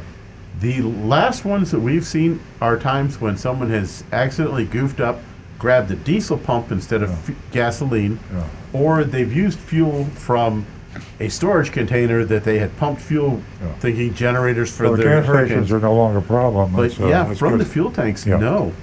Okay, more text over there, Stu? I'm surprised we didn't have more problems uh, a few- couple few months ago when people started filling up their the beds of their pickup truck and garbage bags full of gas when, when we had that shortage. I, I That's was not a waiting good for way to the- transport for gas. the rush of them to come in, but no, I didn't. All right, uh, this is from Joe. Uh, Joe says, uh, when you drive an internal combustion engine, your driving habits affect your gas mileage. For instance, if you stomp on it at a green light, uh, do your driving habits affect the mileage or the, or the distance on a charge an electric car? Yes, it does. Absolutely. Um, if you're if Earl decides to go um, t- do that quarter mile in nine seconds um, a lot, Ooh. he will run out his battery a lot faster. Well, Absolutely. here, uh, here's something interesting. I'm, I'm, I'm making the statement, and I'm going to ask the question too. The deceleration in a hybrid or in a all-electric car charges the battery as you decelerate. Yeah, a little bit. Well, yeah, quite A, actually quite a bit. Yeah, I but you're mean, not going to. Yeah. Yeah. So when you're driving a uh, hybrid or a, uh, electric car, more aggressiveness in terms of, you know, typically are are the people that are careful and uh, safety wise and fuel economy wise, they see a stoplight and they drive me crazy, to be honest with you, and they see it in a combustion engine car, they see a stoplight and they start slowing down. Uh, I'll exaggerate a half a mile away, and you're behind them, and the traffic's heavy, and they're trying to time it. So they now they're down, they're doing 10 miles an hour, and they're slowly approaching the red light. For the last half mile. yeah. Now with a with an electric car, you are better off to continue to accelerate toward that stoplight Or cruise towards that uh, stoplight. and not cruise, just accelerate because as you as I mean, you, maintain your speed. as you as you maintain the Yeah. speed, you're charging the battery, You're charging the battery when you slow down. Yeah. and you slow down, yeah, Yeah. and then you slow down. So you're, Yeah, you're but you're- it's it's not the same. It's like the amount of energy Yeah. expended from accelerating. You don't it, it- you don't recoup an equal amount when you re- if you're decelerate. going, uh, there's the question. If I'm going uh, slowly toward a battery with electric, toward a uh, electric light with a with electric car, a, a red light, and, and I go to steady pace, I'm not putting any charge on the thing. If I go at my normal speed, say the speed limit's 50, Yeah. and I get a half a block away and I take my foot off the accelerator, I have a sudden deceleration. Right, you're going to reclaim some of that energy. So I'm going to, by aggressively driving toward the light, I'm putting Yeah. more charge on the battery than if I slow down ahead of time. So maybe Well, you- traffic will move along more briskly. Is my point. Well, I would say the the faster you slow down, it's you know more current is going in there, but for less time. If you slow down, I think it's the same amount of energy. You can't. Energy is not free. You're going to lose the same amount of energy whether if you Yeah. take a longer approach. Well, uh, I think as a physicist, I would say that uh, the inertia that you have from a ra- rapid stop and deceleration uh, but but, is the, but I w the point I wanted to make is that it your battery will eventually run out, and Of you're, you're not getting free Of course. energy, and Of it just slows down slows it down. So it's you're not recouping a ton Yeah. of energy. It's, it's just better because you're Well, recouping some. Rick, uh, let's talk about a Prius. You know Priuses very well. If you dr- if you drive a Prius in city traffic, you get better mileage than if you drive it on the road at a steady velocity. Am I right? Yes. Okay, I rest my case. And the reason for that being is that every time you release the accelerator pedal, the generators are full fielding Exactly. to use the electromotive Exactly. drag to Exactly. slow the car. Oh, so it's not completely. It's not all the regenerative braking. True. Okay. But I rest my case. harder deceleration by stepping on the brake too hard will not only use regenerative braking, but then you'll begin to apply the brake pads. And application of the brake pads means you're losing energy Yeah, yeah, because now you're converting it to heat Yeah. Okay. and blowing Okay. it away. That's my fault. I beat it to death. Let's move along. Let's get another text here. Okay, well, we're all uh, weighing in, and that's what we want you to do, ladies and gentlemen, at 877 960 9960. And we are going to go back to the phones, and Henry is calling us from Miramar. Good morning, Henry, and welcome.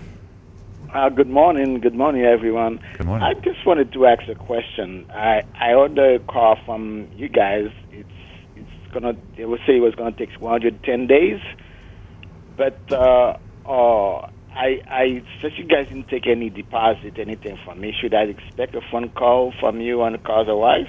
Yes, and you should probably be getting a phone call before the car arrives, um, just for, just for updates. And if you haven't gotten that, um, please uh, call me at the dealership and I'll get an update for you. Oh, okay. That that's all I want. But what about if I don't want any accessories in the car? Should I I I sent an email the other day, but I didn't get any answer. Okay, well, we can check on that. If you can uh, just let me know at the store, and I can, because I don't have any specifics, but if somebody has not updated or, or, or answered you, you know, promptly, that's that's bad. So we'll, we'll get the handled. Henry, who's no, your no, it's who's not your bad. Usually they answer me right away. And said the last time, last month, they they, they sent me an email. No, Okay. you guys are very Okay, good. very good about it. who's your salesperson. Henry? Yeah. Uh, oh, I get uh, there's two people. I think there's uh, Elaine Johnson is the one I sent it. Okay. Maybe they. But Okay. Okay, I'll make sure that you get updated uh, today. Okay, okay. Thank you very much. You got it. Because I've been watching the show for a long time, but I haven't bought a car for like 11 years, and this year is time to. And then I say, as soon as I'm gonna buy a car, I'm not gonna call anywhere else. But uh, well, That's really nice. Well, we're Thank honored. 11 years is a long time. We're honored to be the dealer. Yeah. Thank you very much. Yes, thank you so You're much, welcome. Henry. Bye. We'll get back to you. Bye. Uh, 877-960-9960. Rick, I have a quick question for you. Uh, what's the difference in the weight from the Tesla and my Avalon? Would you say it might be about a thousand pounds? Uh, I'd, I'd have to look those specs up, but I guarantee that Tesla is a lot lighter than the Avalon. Right. Yeah. I Much mean, you can immediately feel, you know, uh, exactly how how light it is and easy it is to handle. Um, okay, we are going to go back to Stu. Okay, we can wrap up uh, the remaining text and anonymous feedback before we get to the mystery shopping report. Uh, here's a text, uh, no name, says, Do you have an idea when the 2022 Tacomas will be built and delivered? Uh, they're going to start getting built in October. Um, we already see them in our allocation, a handful. Um, so it's about six weeks after that, so by the end of the year. Uh, and that's the last text, so let's go over to anonymous feedback.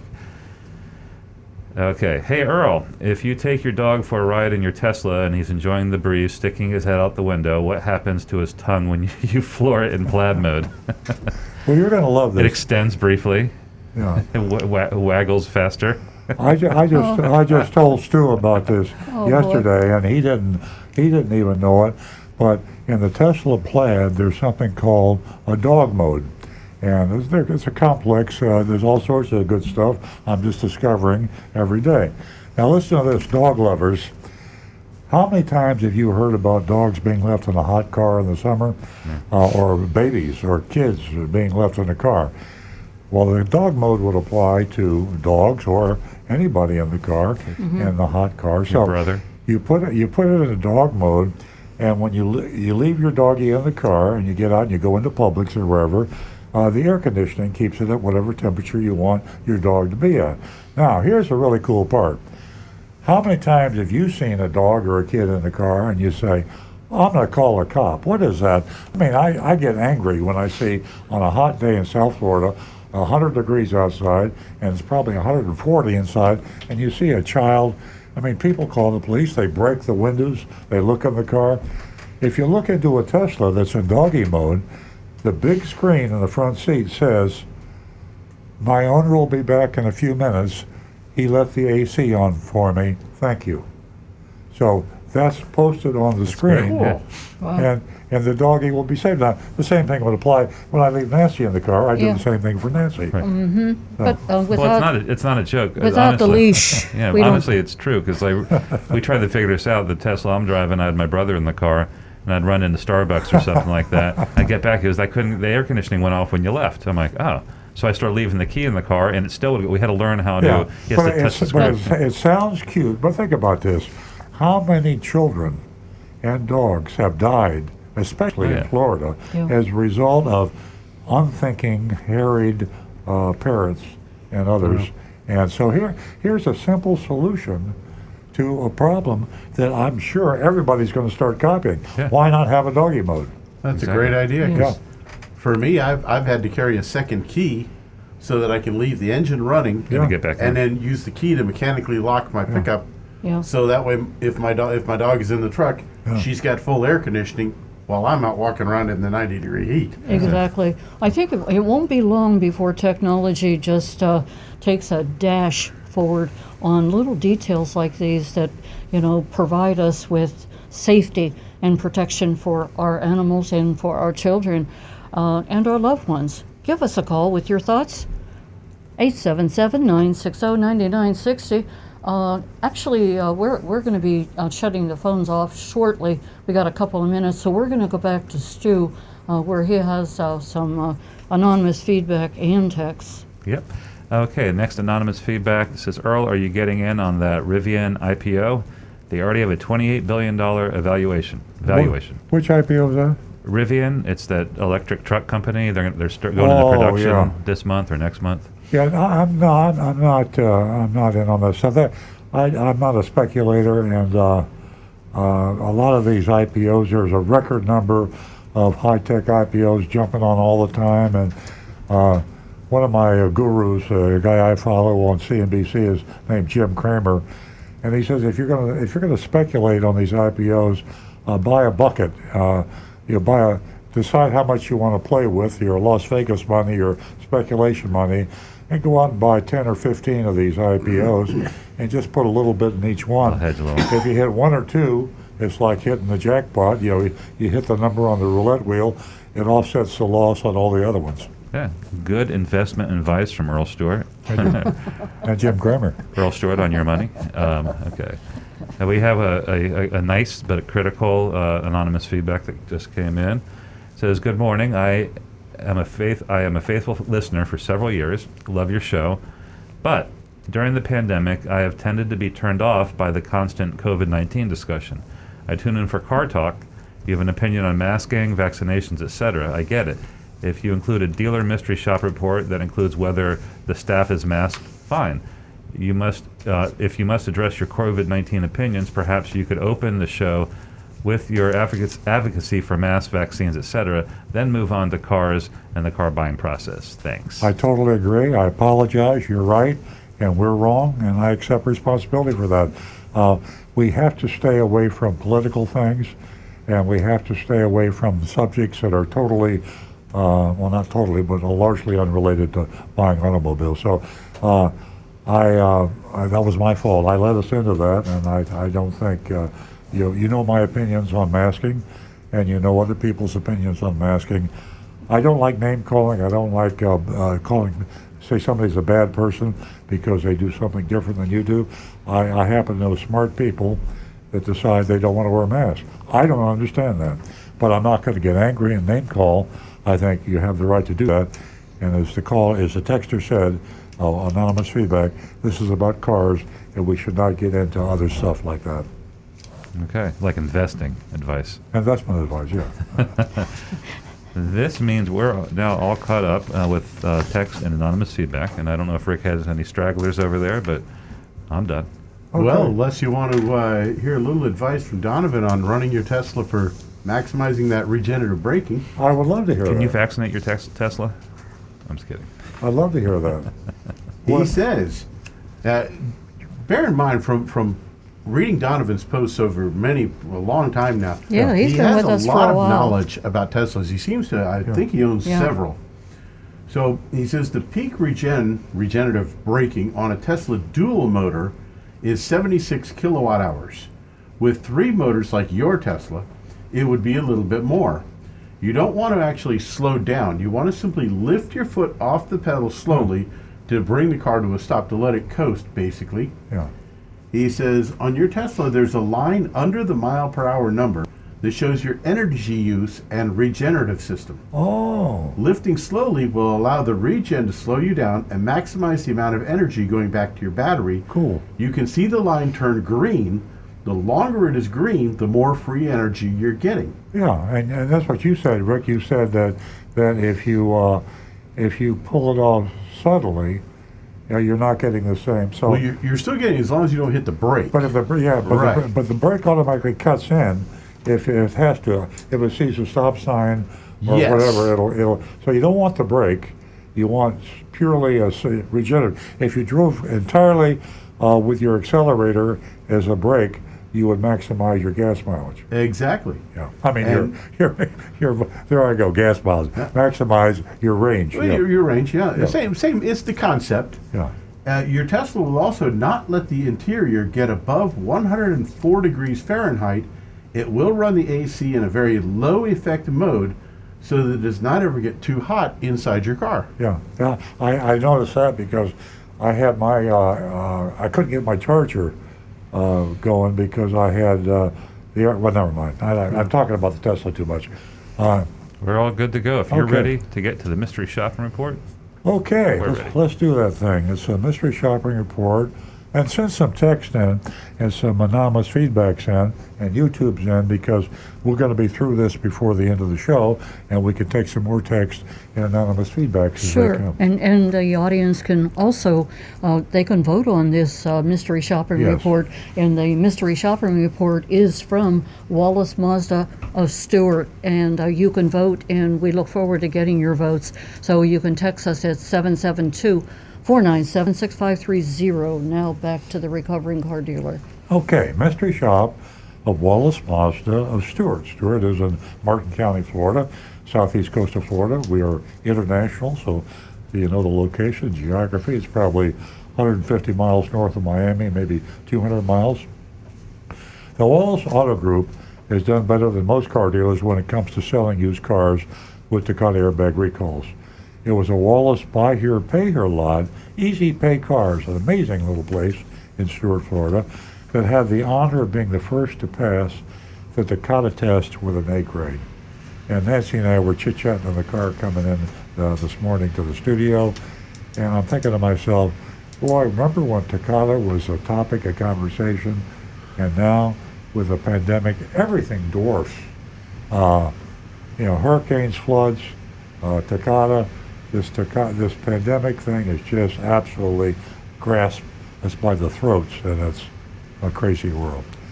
Uh, anyway, this is not to say the Wallace dealerships have all been perfect. Most of the half dozen or so Wallace mystery shops have resulted in an average to above average passing grade. Keep in mind, we grade on a curve in Earl Stewart on cars. And I, full disclosure, I know Bill Wallace. I consider him a friend.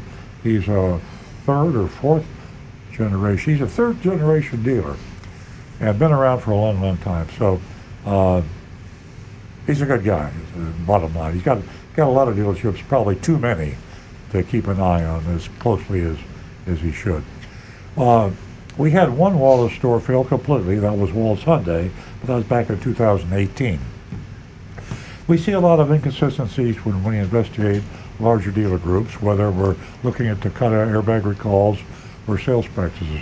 The more locations a dealer has, and here I go, I just kind of just said that, the more locations a dealer has, the more difficult it is to manage the behavior of his or her managers and other employees. And you can say the thing, same thing about a lot of uh, businesses. Uh, you know, you got to keep an eye on the store. I mean, you've got to be. And, yeah, there's an old saying we have: inspect what you expect. If you expect your your people to, in your in your company to do something this way, you better check it out every now and then. So, it's hard to do if you have 25 stores. Uh, it's hard to do if you have one store. But if you have 25 stores, forget about it. Uh, where am I? We see a lot of inconsistencies in larger dealer groups. Okay. Uh, this problem should not be allowed as an excuse for car dealers, though. I mean, you know, if you, it, it's common sense, right? The more car dealerships, the more businesses you have, the more you have to stay on top of things. Though it may be harder to maintain a consistent uh, customer experience with multiple locations, but it isn't impossible. And Stu wrote this, and he couldn't have picked two better examples. Starbucks, Costco, especially Starbucks. There's a Starbucks everywhere. I mean, where in the world can you go and not see a Starbucks? And do they do a good job? Yeah, they do a great job. I haven't been to a Starbucks in a while, but when I did, uh, the service was exemplary. It was really amazing. Costco, ah, my favorite store. And they got a lot of locations too. So you can manage large number of stores, but you got to get the right people in the right place. The last time we were at Wallace Mazda was in January 2020, before the pandemic. It's strange to imagine time before the pandemic. Stu wrote that, and it is. I mean, we are so embedded in this thing, you almost forget what was life like before. I hard to remember. Uh, that time, believe it or not, they passed our Takata test and stayed on the recommended dealer list. The sales experience was a good one too. It's time to go back, and since we shot Mazda Palm Beach last week, we thought it'd be a good idea to shop another Mazda dealership. So we called Agent Lightning, and here's her report. I'll speak in the first person as if I were Agent Lightning. Female, by the way. I arrived late morning, greeted by a salesman named Bruce, just outside the front doors. He asked me what brought me in. I said I was in a desperate need of a new car. There's nothing a car salesman wants to hear. Anyone say. I mean, you just, he probably had palpitations. I got a live one. They're in desperate need of a car. I, I, I recommend that you don't use that phrase, even if you are in desperate need. Uh, you're better off to be a little coy about whether you're going to buy a car. If they know you have to have a car, well, common sense. You know, they're gonna they're gonna have to uh, get as much money from it as they can, and that's what they're going to try to do. He asked me what brought me in. I said I was in desperate need of a new car. Well, I shouldn't say that. I said I'd done all my research. I'm desperate. I said I'd done all my research and narrowed my search down to two vehicles, the Mazda 3 and the Toyota Corolla. And that's just what we did last week. So uh, here we have uh, two identical shopping things uh, with Mazda. See what happens this time. Uh, neither Bruce nor anyone else uh, were wearing masks. I, I have one amendment to that. Okay. She said the guy that was going around spraying and cleaning, like sanitizing everything, was wearing a mask. The guy that came to clean up the dealership. Well, I well a lot Or of the- the car, big right. show with the Yeah. Santa because it doesn't really spread that way. Yeah. But yeah, one guy was. Yeah. That's interesting. Yeah. One guy cared about uh, life or death. Okay. Uh, Bruce said he would explain all the features of the Mazda 3 to me, and he would let the vehicle sell itself. He held the door for me, led me inside. There was a Mazda 3 in the middle of the showroom floor, just like last week at Yep. uh, the other dealership. And uh, Bruce said he believed that was the only one they had in stock. And last week they had one other. And uh, so you can see how short cars are. One Mazda 3 and one dealership, and the competitor, two Mazda 3s. So how good a discount you think you're going to get, especially when Consumer Reports just gave them a high rating? You're not going to get a good dis- discount, folks. I promise you. You wait till uh, November, December, you get a Mazda 3 for a hell of a lot less money. We walked around the car in the showroom while Bruce explained the features specifications. The MSRP was thirty-one thousand three Oh, I think you skipped a couple of paragraphs. Oh, I'm sorry. Oh, yeah, that's right. I asked if this one was available. No, you, s- I said you're kidding. Oh, oh, okay. Okay, yeah, I, I did. I said you were kidding, and Bruce replied he would check to make sure. He said he'd be right back, then left. He was back quickly and confirmed that there was only one in the showroom, and that was it. We're looking at it. Uh, he said they're getting more in on Tuesday. I asked if this one was available, and he said it was. I replied, great, I'm interested in getting this one. So kind of goes back to what Stu and I were talking about earlier in the show. Truck comes in with 10 cars, they're, they're all sold. Another truck comes in, they're all sold. That's the way car dealers are selling cars today. So one Mazda 3, and there's some more coming in this afternoon. They sell this one now, and they're going to sell that other one uh, this afternoon. I mean, as quick as the cars come in, they're, they're selling. And a lot of them, in fact, most of them are pre-sold. So that, that truck that comes into a car dealership today with 10 cars, eight of them are sold, and there's two that go on the lot, and they don't last long. Um, MSRP was 31340. There was an addendum next to the Monroney label, and uh, the addendum added, here we go, here goes the price.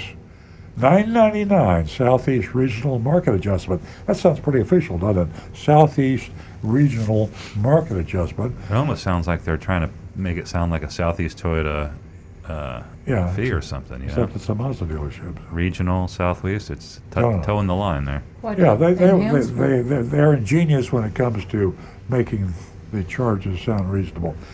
Uh, so now we got a 199 custom pinstripe, 599 for Wallace protection package, uh, which uh, here we go, the famous nitrogen uh, filled tires. Uh, and is anybody out there that really believes that that you should be paying uh, nitrogen, paying for nitrogen in your tires? Right. If so, uh, check Consumer Reports. They say it's worthless. It's worth nothing, uh, and you, you should pay nothing for nitrogen. Uh, and uh, and of course, there's one application of Auto Butler you got to have. I know what that is. You got to have That's an interior uh, protection, and they just they have a bo- bottle and they squirt it on the interior. You get you get one one session of squirting, and you're done for Yeah. five ninety nine. That was the guy with the mask. He was squirting in the auto Yeah, butler. probably is the auto Yeah. butler. That's yeah. his that's his position. Yeah, they pay him. They pay him uh, nine dollars an hour, and they give him a spray bottle, Right. and then they charge you an arm and a leg Six hundred dollars for a spray. Bruce finished his presentation by going over the many safety features of the car and telling me that Consumer Reports named Mazda as the most reliable brand last year. Now, I think you missed the total list price too. Yeah, the brand, uh, oh yeah, yeah, the, the, the total was uh, seventeen ninety seven over MSRP. The dealer list was thirty three one thirty seven, and when you added up the auto bundle, of one ninety nine, nine ninety nine, the rest of it, uh, we're looking at one thousand seven hundred ninety seven dollars over MSRP for the asking price.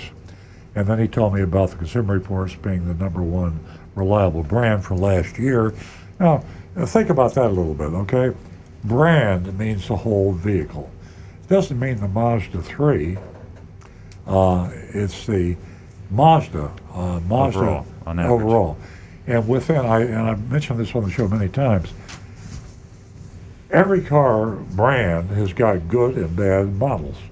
You might have a bad brand ranked very low by Consumer Reports, but it's got a model that's ranked uh, very high. And you might have vice versa. So don't shop by brand, shop by model. And if you want to buy a CR3, uh, three, what is this? Uh, Mazda three. Mazda 3, uh, then you want to be sure that model is ranked high by Consumer Reports. Uh, I declined the test drive because it would have been difficult to get the car out of the showroom. That was pouring down rain. That makes sense. Uh, I said I would uh, want a chance to drive it before signing the final papers. Good thinking. Bruce said that would be fine. We walked to his desk to go over the numbers, and we were in uh, Mazda of uh, Palm Beach. Wallace Wallace. Wallace Mazda. Mazda, I'm sorry. Last week was Mazda Palm Beach. Wallace Mazda. Uh, we walked to his desk to go over the numbers. Once seated, Bruce asked for my driver's license, which I handed over. He wrote down my information on a piece of paper, asked me some more questions, such as my phone number, email, etc. This is all standard stuff. As he wrote, Bruce began lamenting the global chip shortage. Got to get that in there. And asked me if I had heard anything about it. If not, I'll tell you about it. And because they want you to uh, feel the urgency, feel the desperation of being able to get a car because everything's short. I said I'd heard about it, didn't realize how bad it was until I started car shopping. So uh, you got him. You're, you're setting yourself up nicely for paying a lot of money. Bruce went on to say that most dealers are charging way over. You're going to love this. Bruce says that most dealers are charging way over MSRP. And it said it was just like the housing market. They're charged that much because buyers are willing to pay it. But, according to Bruce, Mr. Wallace did not believe in doing that to his customers. They weren't discounting their car either, he added. So he just said that the Wallace policy was to sell you the car at, disc, at MSRP. And he's not doing that, is he? We just No. quoted uh, a lot of money. We already saw that he wasn't. Yeah, yeah. So he contradicted himself, and I don't get it. But people don't think they're emotional, and it's working because they are selling every car they can get. He took only four minutes to get his worksheet and bring it back. The top line labeled market value selling price. That was the list of uh, dealer list of thirty-three thousand one thirty-seven, not MSRP. It's already over MSRP. Yeah, that was uh, there. There it is, way over MSRP. And they added a 129 filing fee, 799 dollar doc fee. Uh, so it was totally uh, 2725 over MSRP. Uh, What? and he just said, Wallace said we don't charge over MSRP. I mean, I, I know I sound like I'm uh, repeating this, but I'm just incredulous that the salesman would uh, lie so obviously, and uh, people listen and they don't say anything. I objected right away to the added items, and he said he'd, he'd need to remove those. Bruce said he had to ask Willie, his manager. He's back in a few minutes. Said Willie is willing to make some adjustments for me if I was ready to sign in right now. If you buy today, I'll give you my price. If you're not going to buy today, I'm not going to give you my best price. You have to come back to me after you get a better price and let me match it. That's what they want you to do. Old school, and that's the way car dealers sell cars, folks. You try to get a out the door price from a car dealer, and uh, you're talking about a challenge. And it ain't going to happen.com. I'm sorry to tell you. Uh, I told Bruce that I need to get my husband on board with this purchase, but I could guarantee he wouldn't at these numbers. Too much, too much. Besides, I reminded him I hadn't even driven the car. Bruce assured me that Willie was a man of his word. Well, yeah, if you say so. Willie's a man of his word. He said he'd give me a better price when I was ready. He would. He told me to consider the price on the worksheet ballpark. He said he wouldn't go up, but it might come down.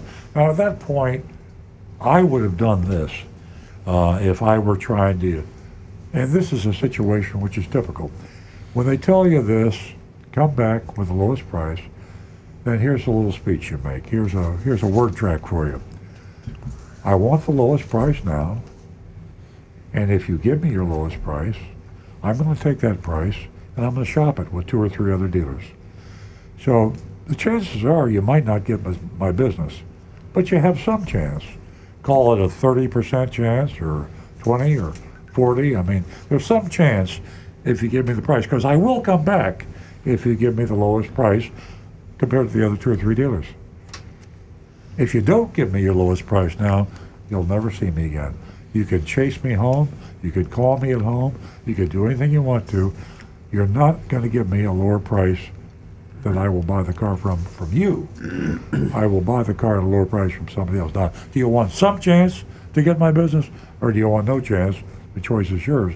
Hopefully, he says I got to go ask Willie, and Willie just might have come out and said, "Okay, I think if you'd have done that, you might have knocked another thousand dollars off." I'm not saying you'd have got a good deal, but I think you might have got a little better deal.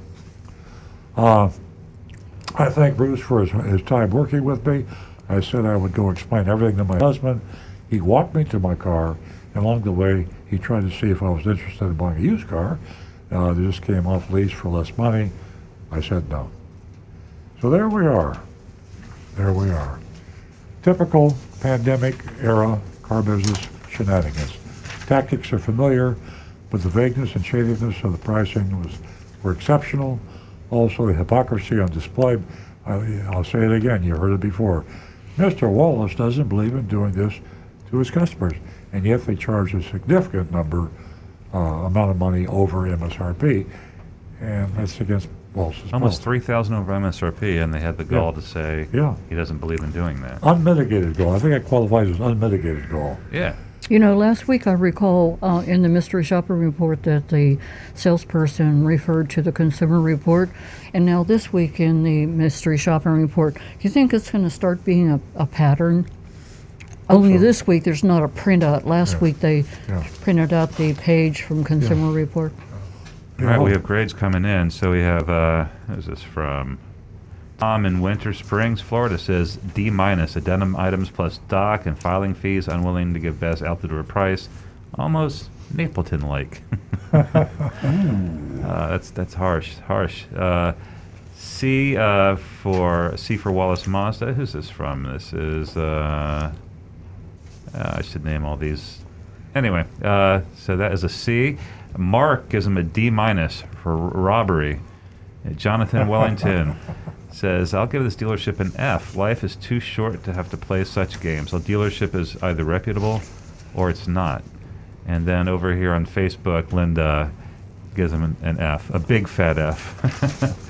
so uh, I don't know. I, I like I said, the uh, report it's nothing like ex, you know nothing exceptional, but I don't like when you're combining. If they just came out and said, "Hey, this is what we're charging. We feel this is what the car is worth with the shortage.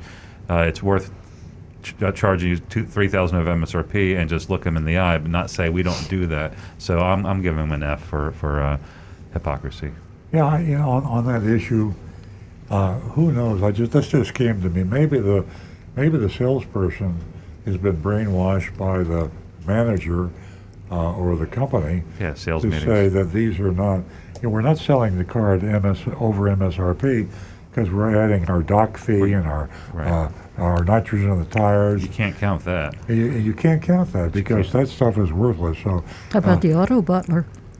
so maybe that's what the salesman was going to say if Agent Lightning had said something, but uh, she didn't object to that. Well, the problem is in their addendum, there is a s- uh, there is no value in return for the southeast regional adjustment of a thousand dollars. So Yeah, that's just that's That by definition, yeah. yeah, that's not true. Yeah, with total contradiction. Rick? Okay, we've got Kirk in West by God, Virginia. Lies equal F minus. MAV, why does the car industry need to be like this? D minus. Negan, F, F, F, fail.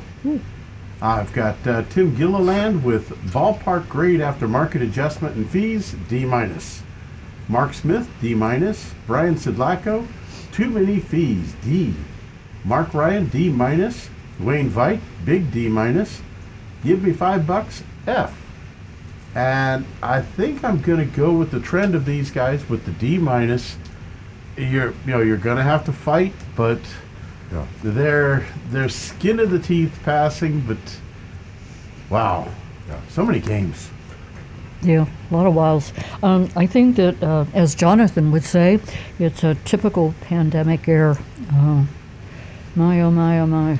Shenanigans, as Jonathan would say. Shenanigans. I give them an F. All right. What about you? I'm gonna go D minus. I I, uh, uh, I I can't fail them because there's too many car dealers. Uh, we've run out of Mazda. We got to have a Mazda dealer, uh, and uh, they're all desperate today. So it's just the curve. The curve is dropping. I think And Palm we- Beach Mazda did better though. Yeah, I think they did. Yeah, Yeah, for sure. And we should, and we'll have the relatively grade. Yeah. Relative grade. I think we gave him a C, something. We did, yeah.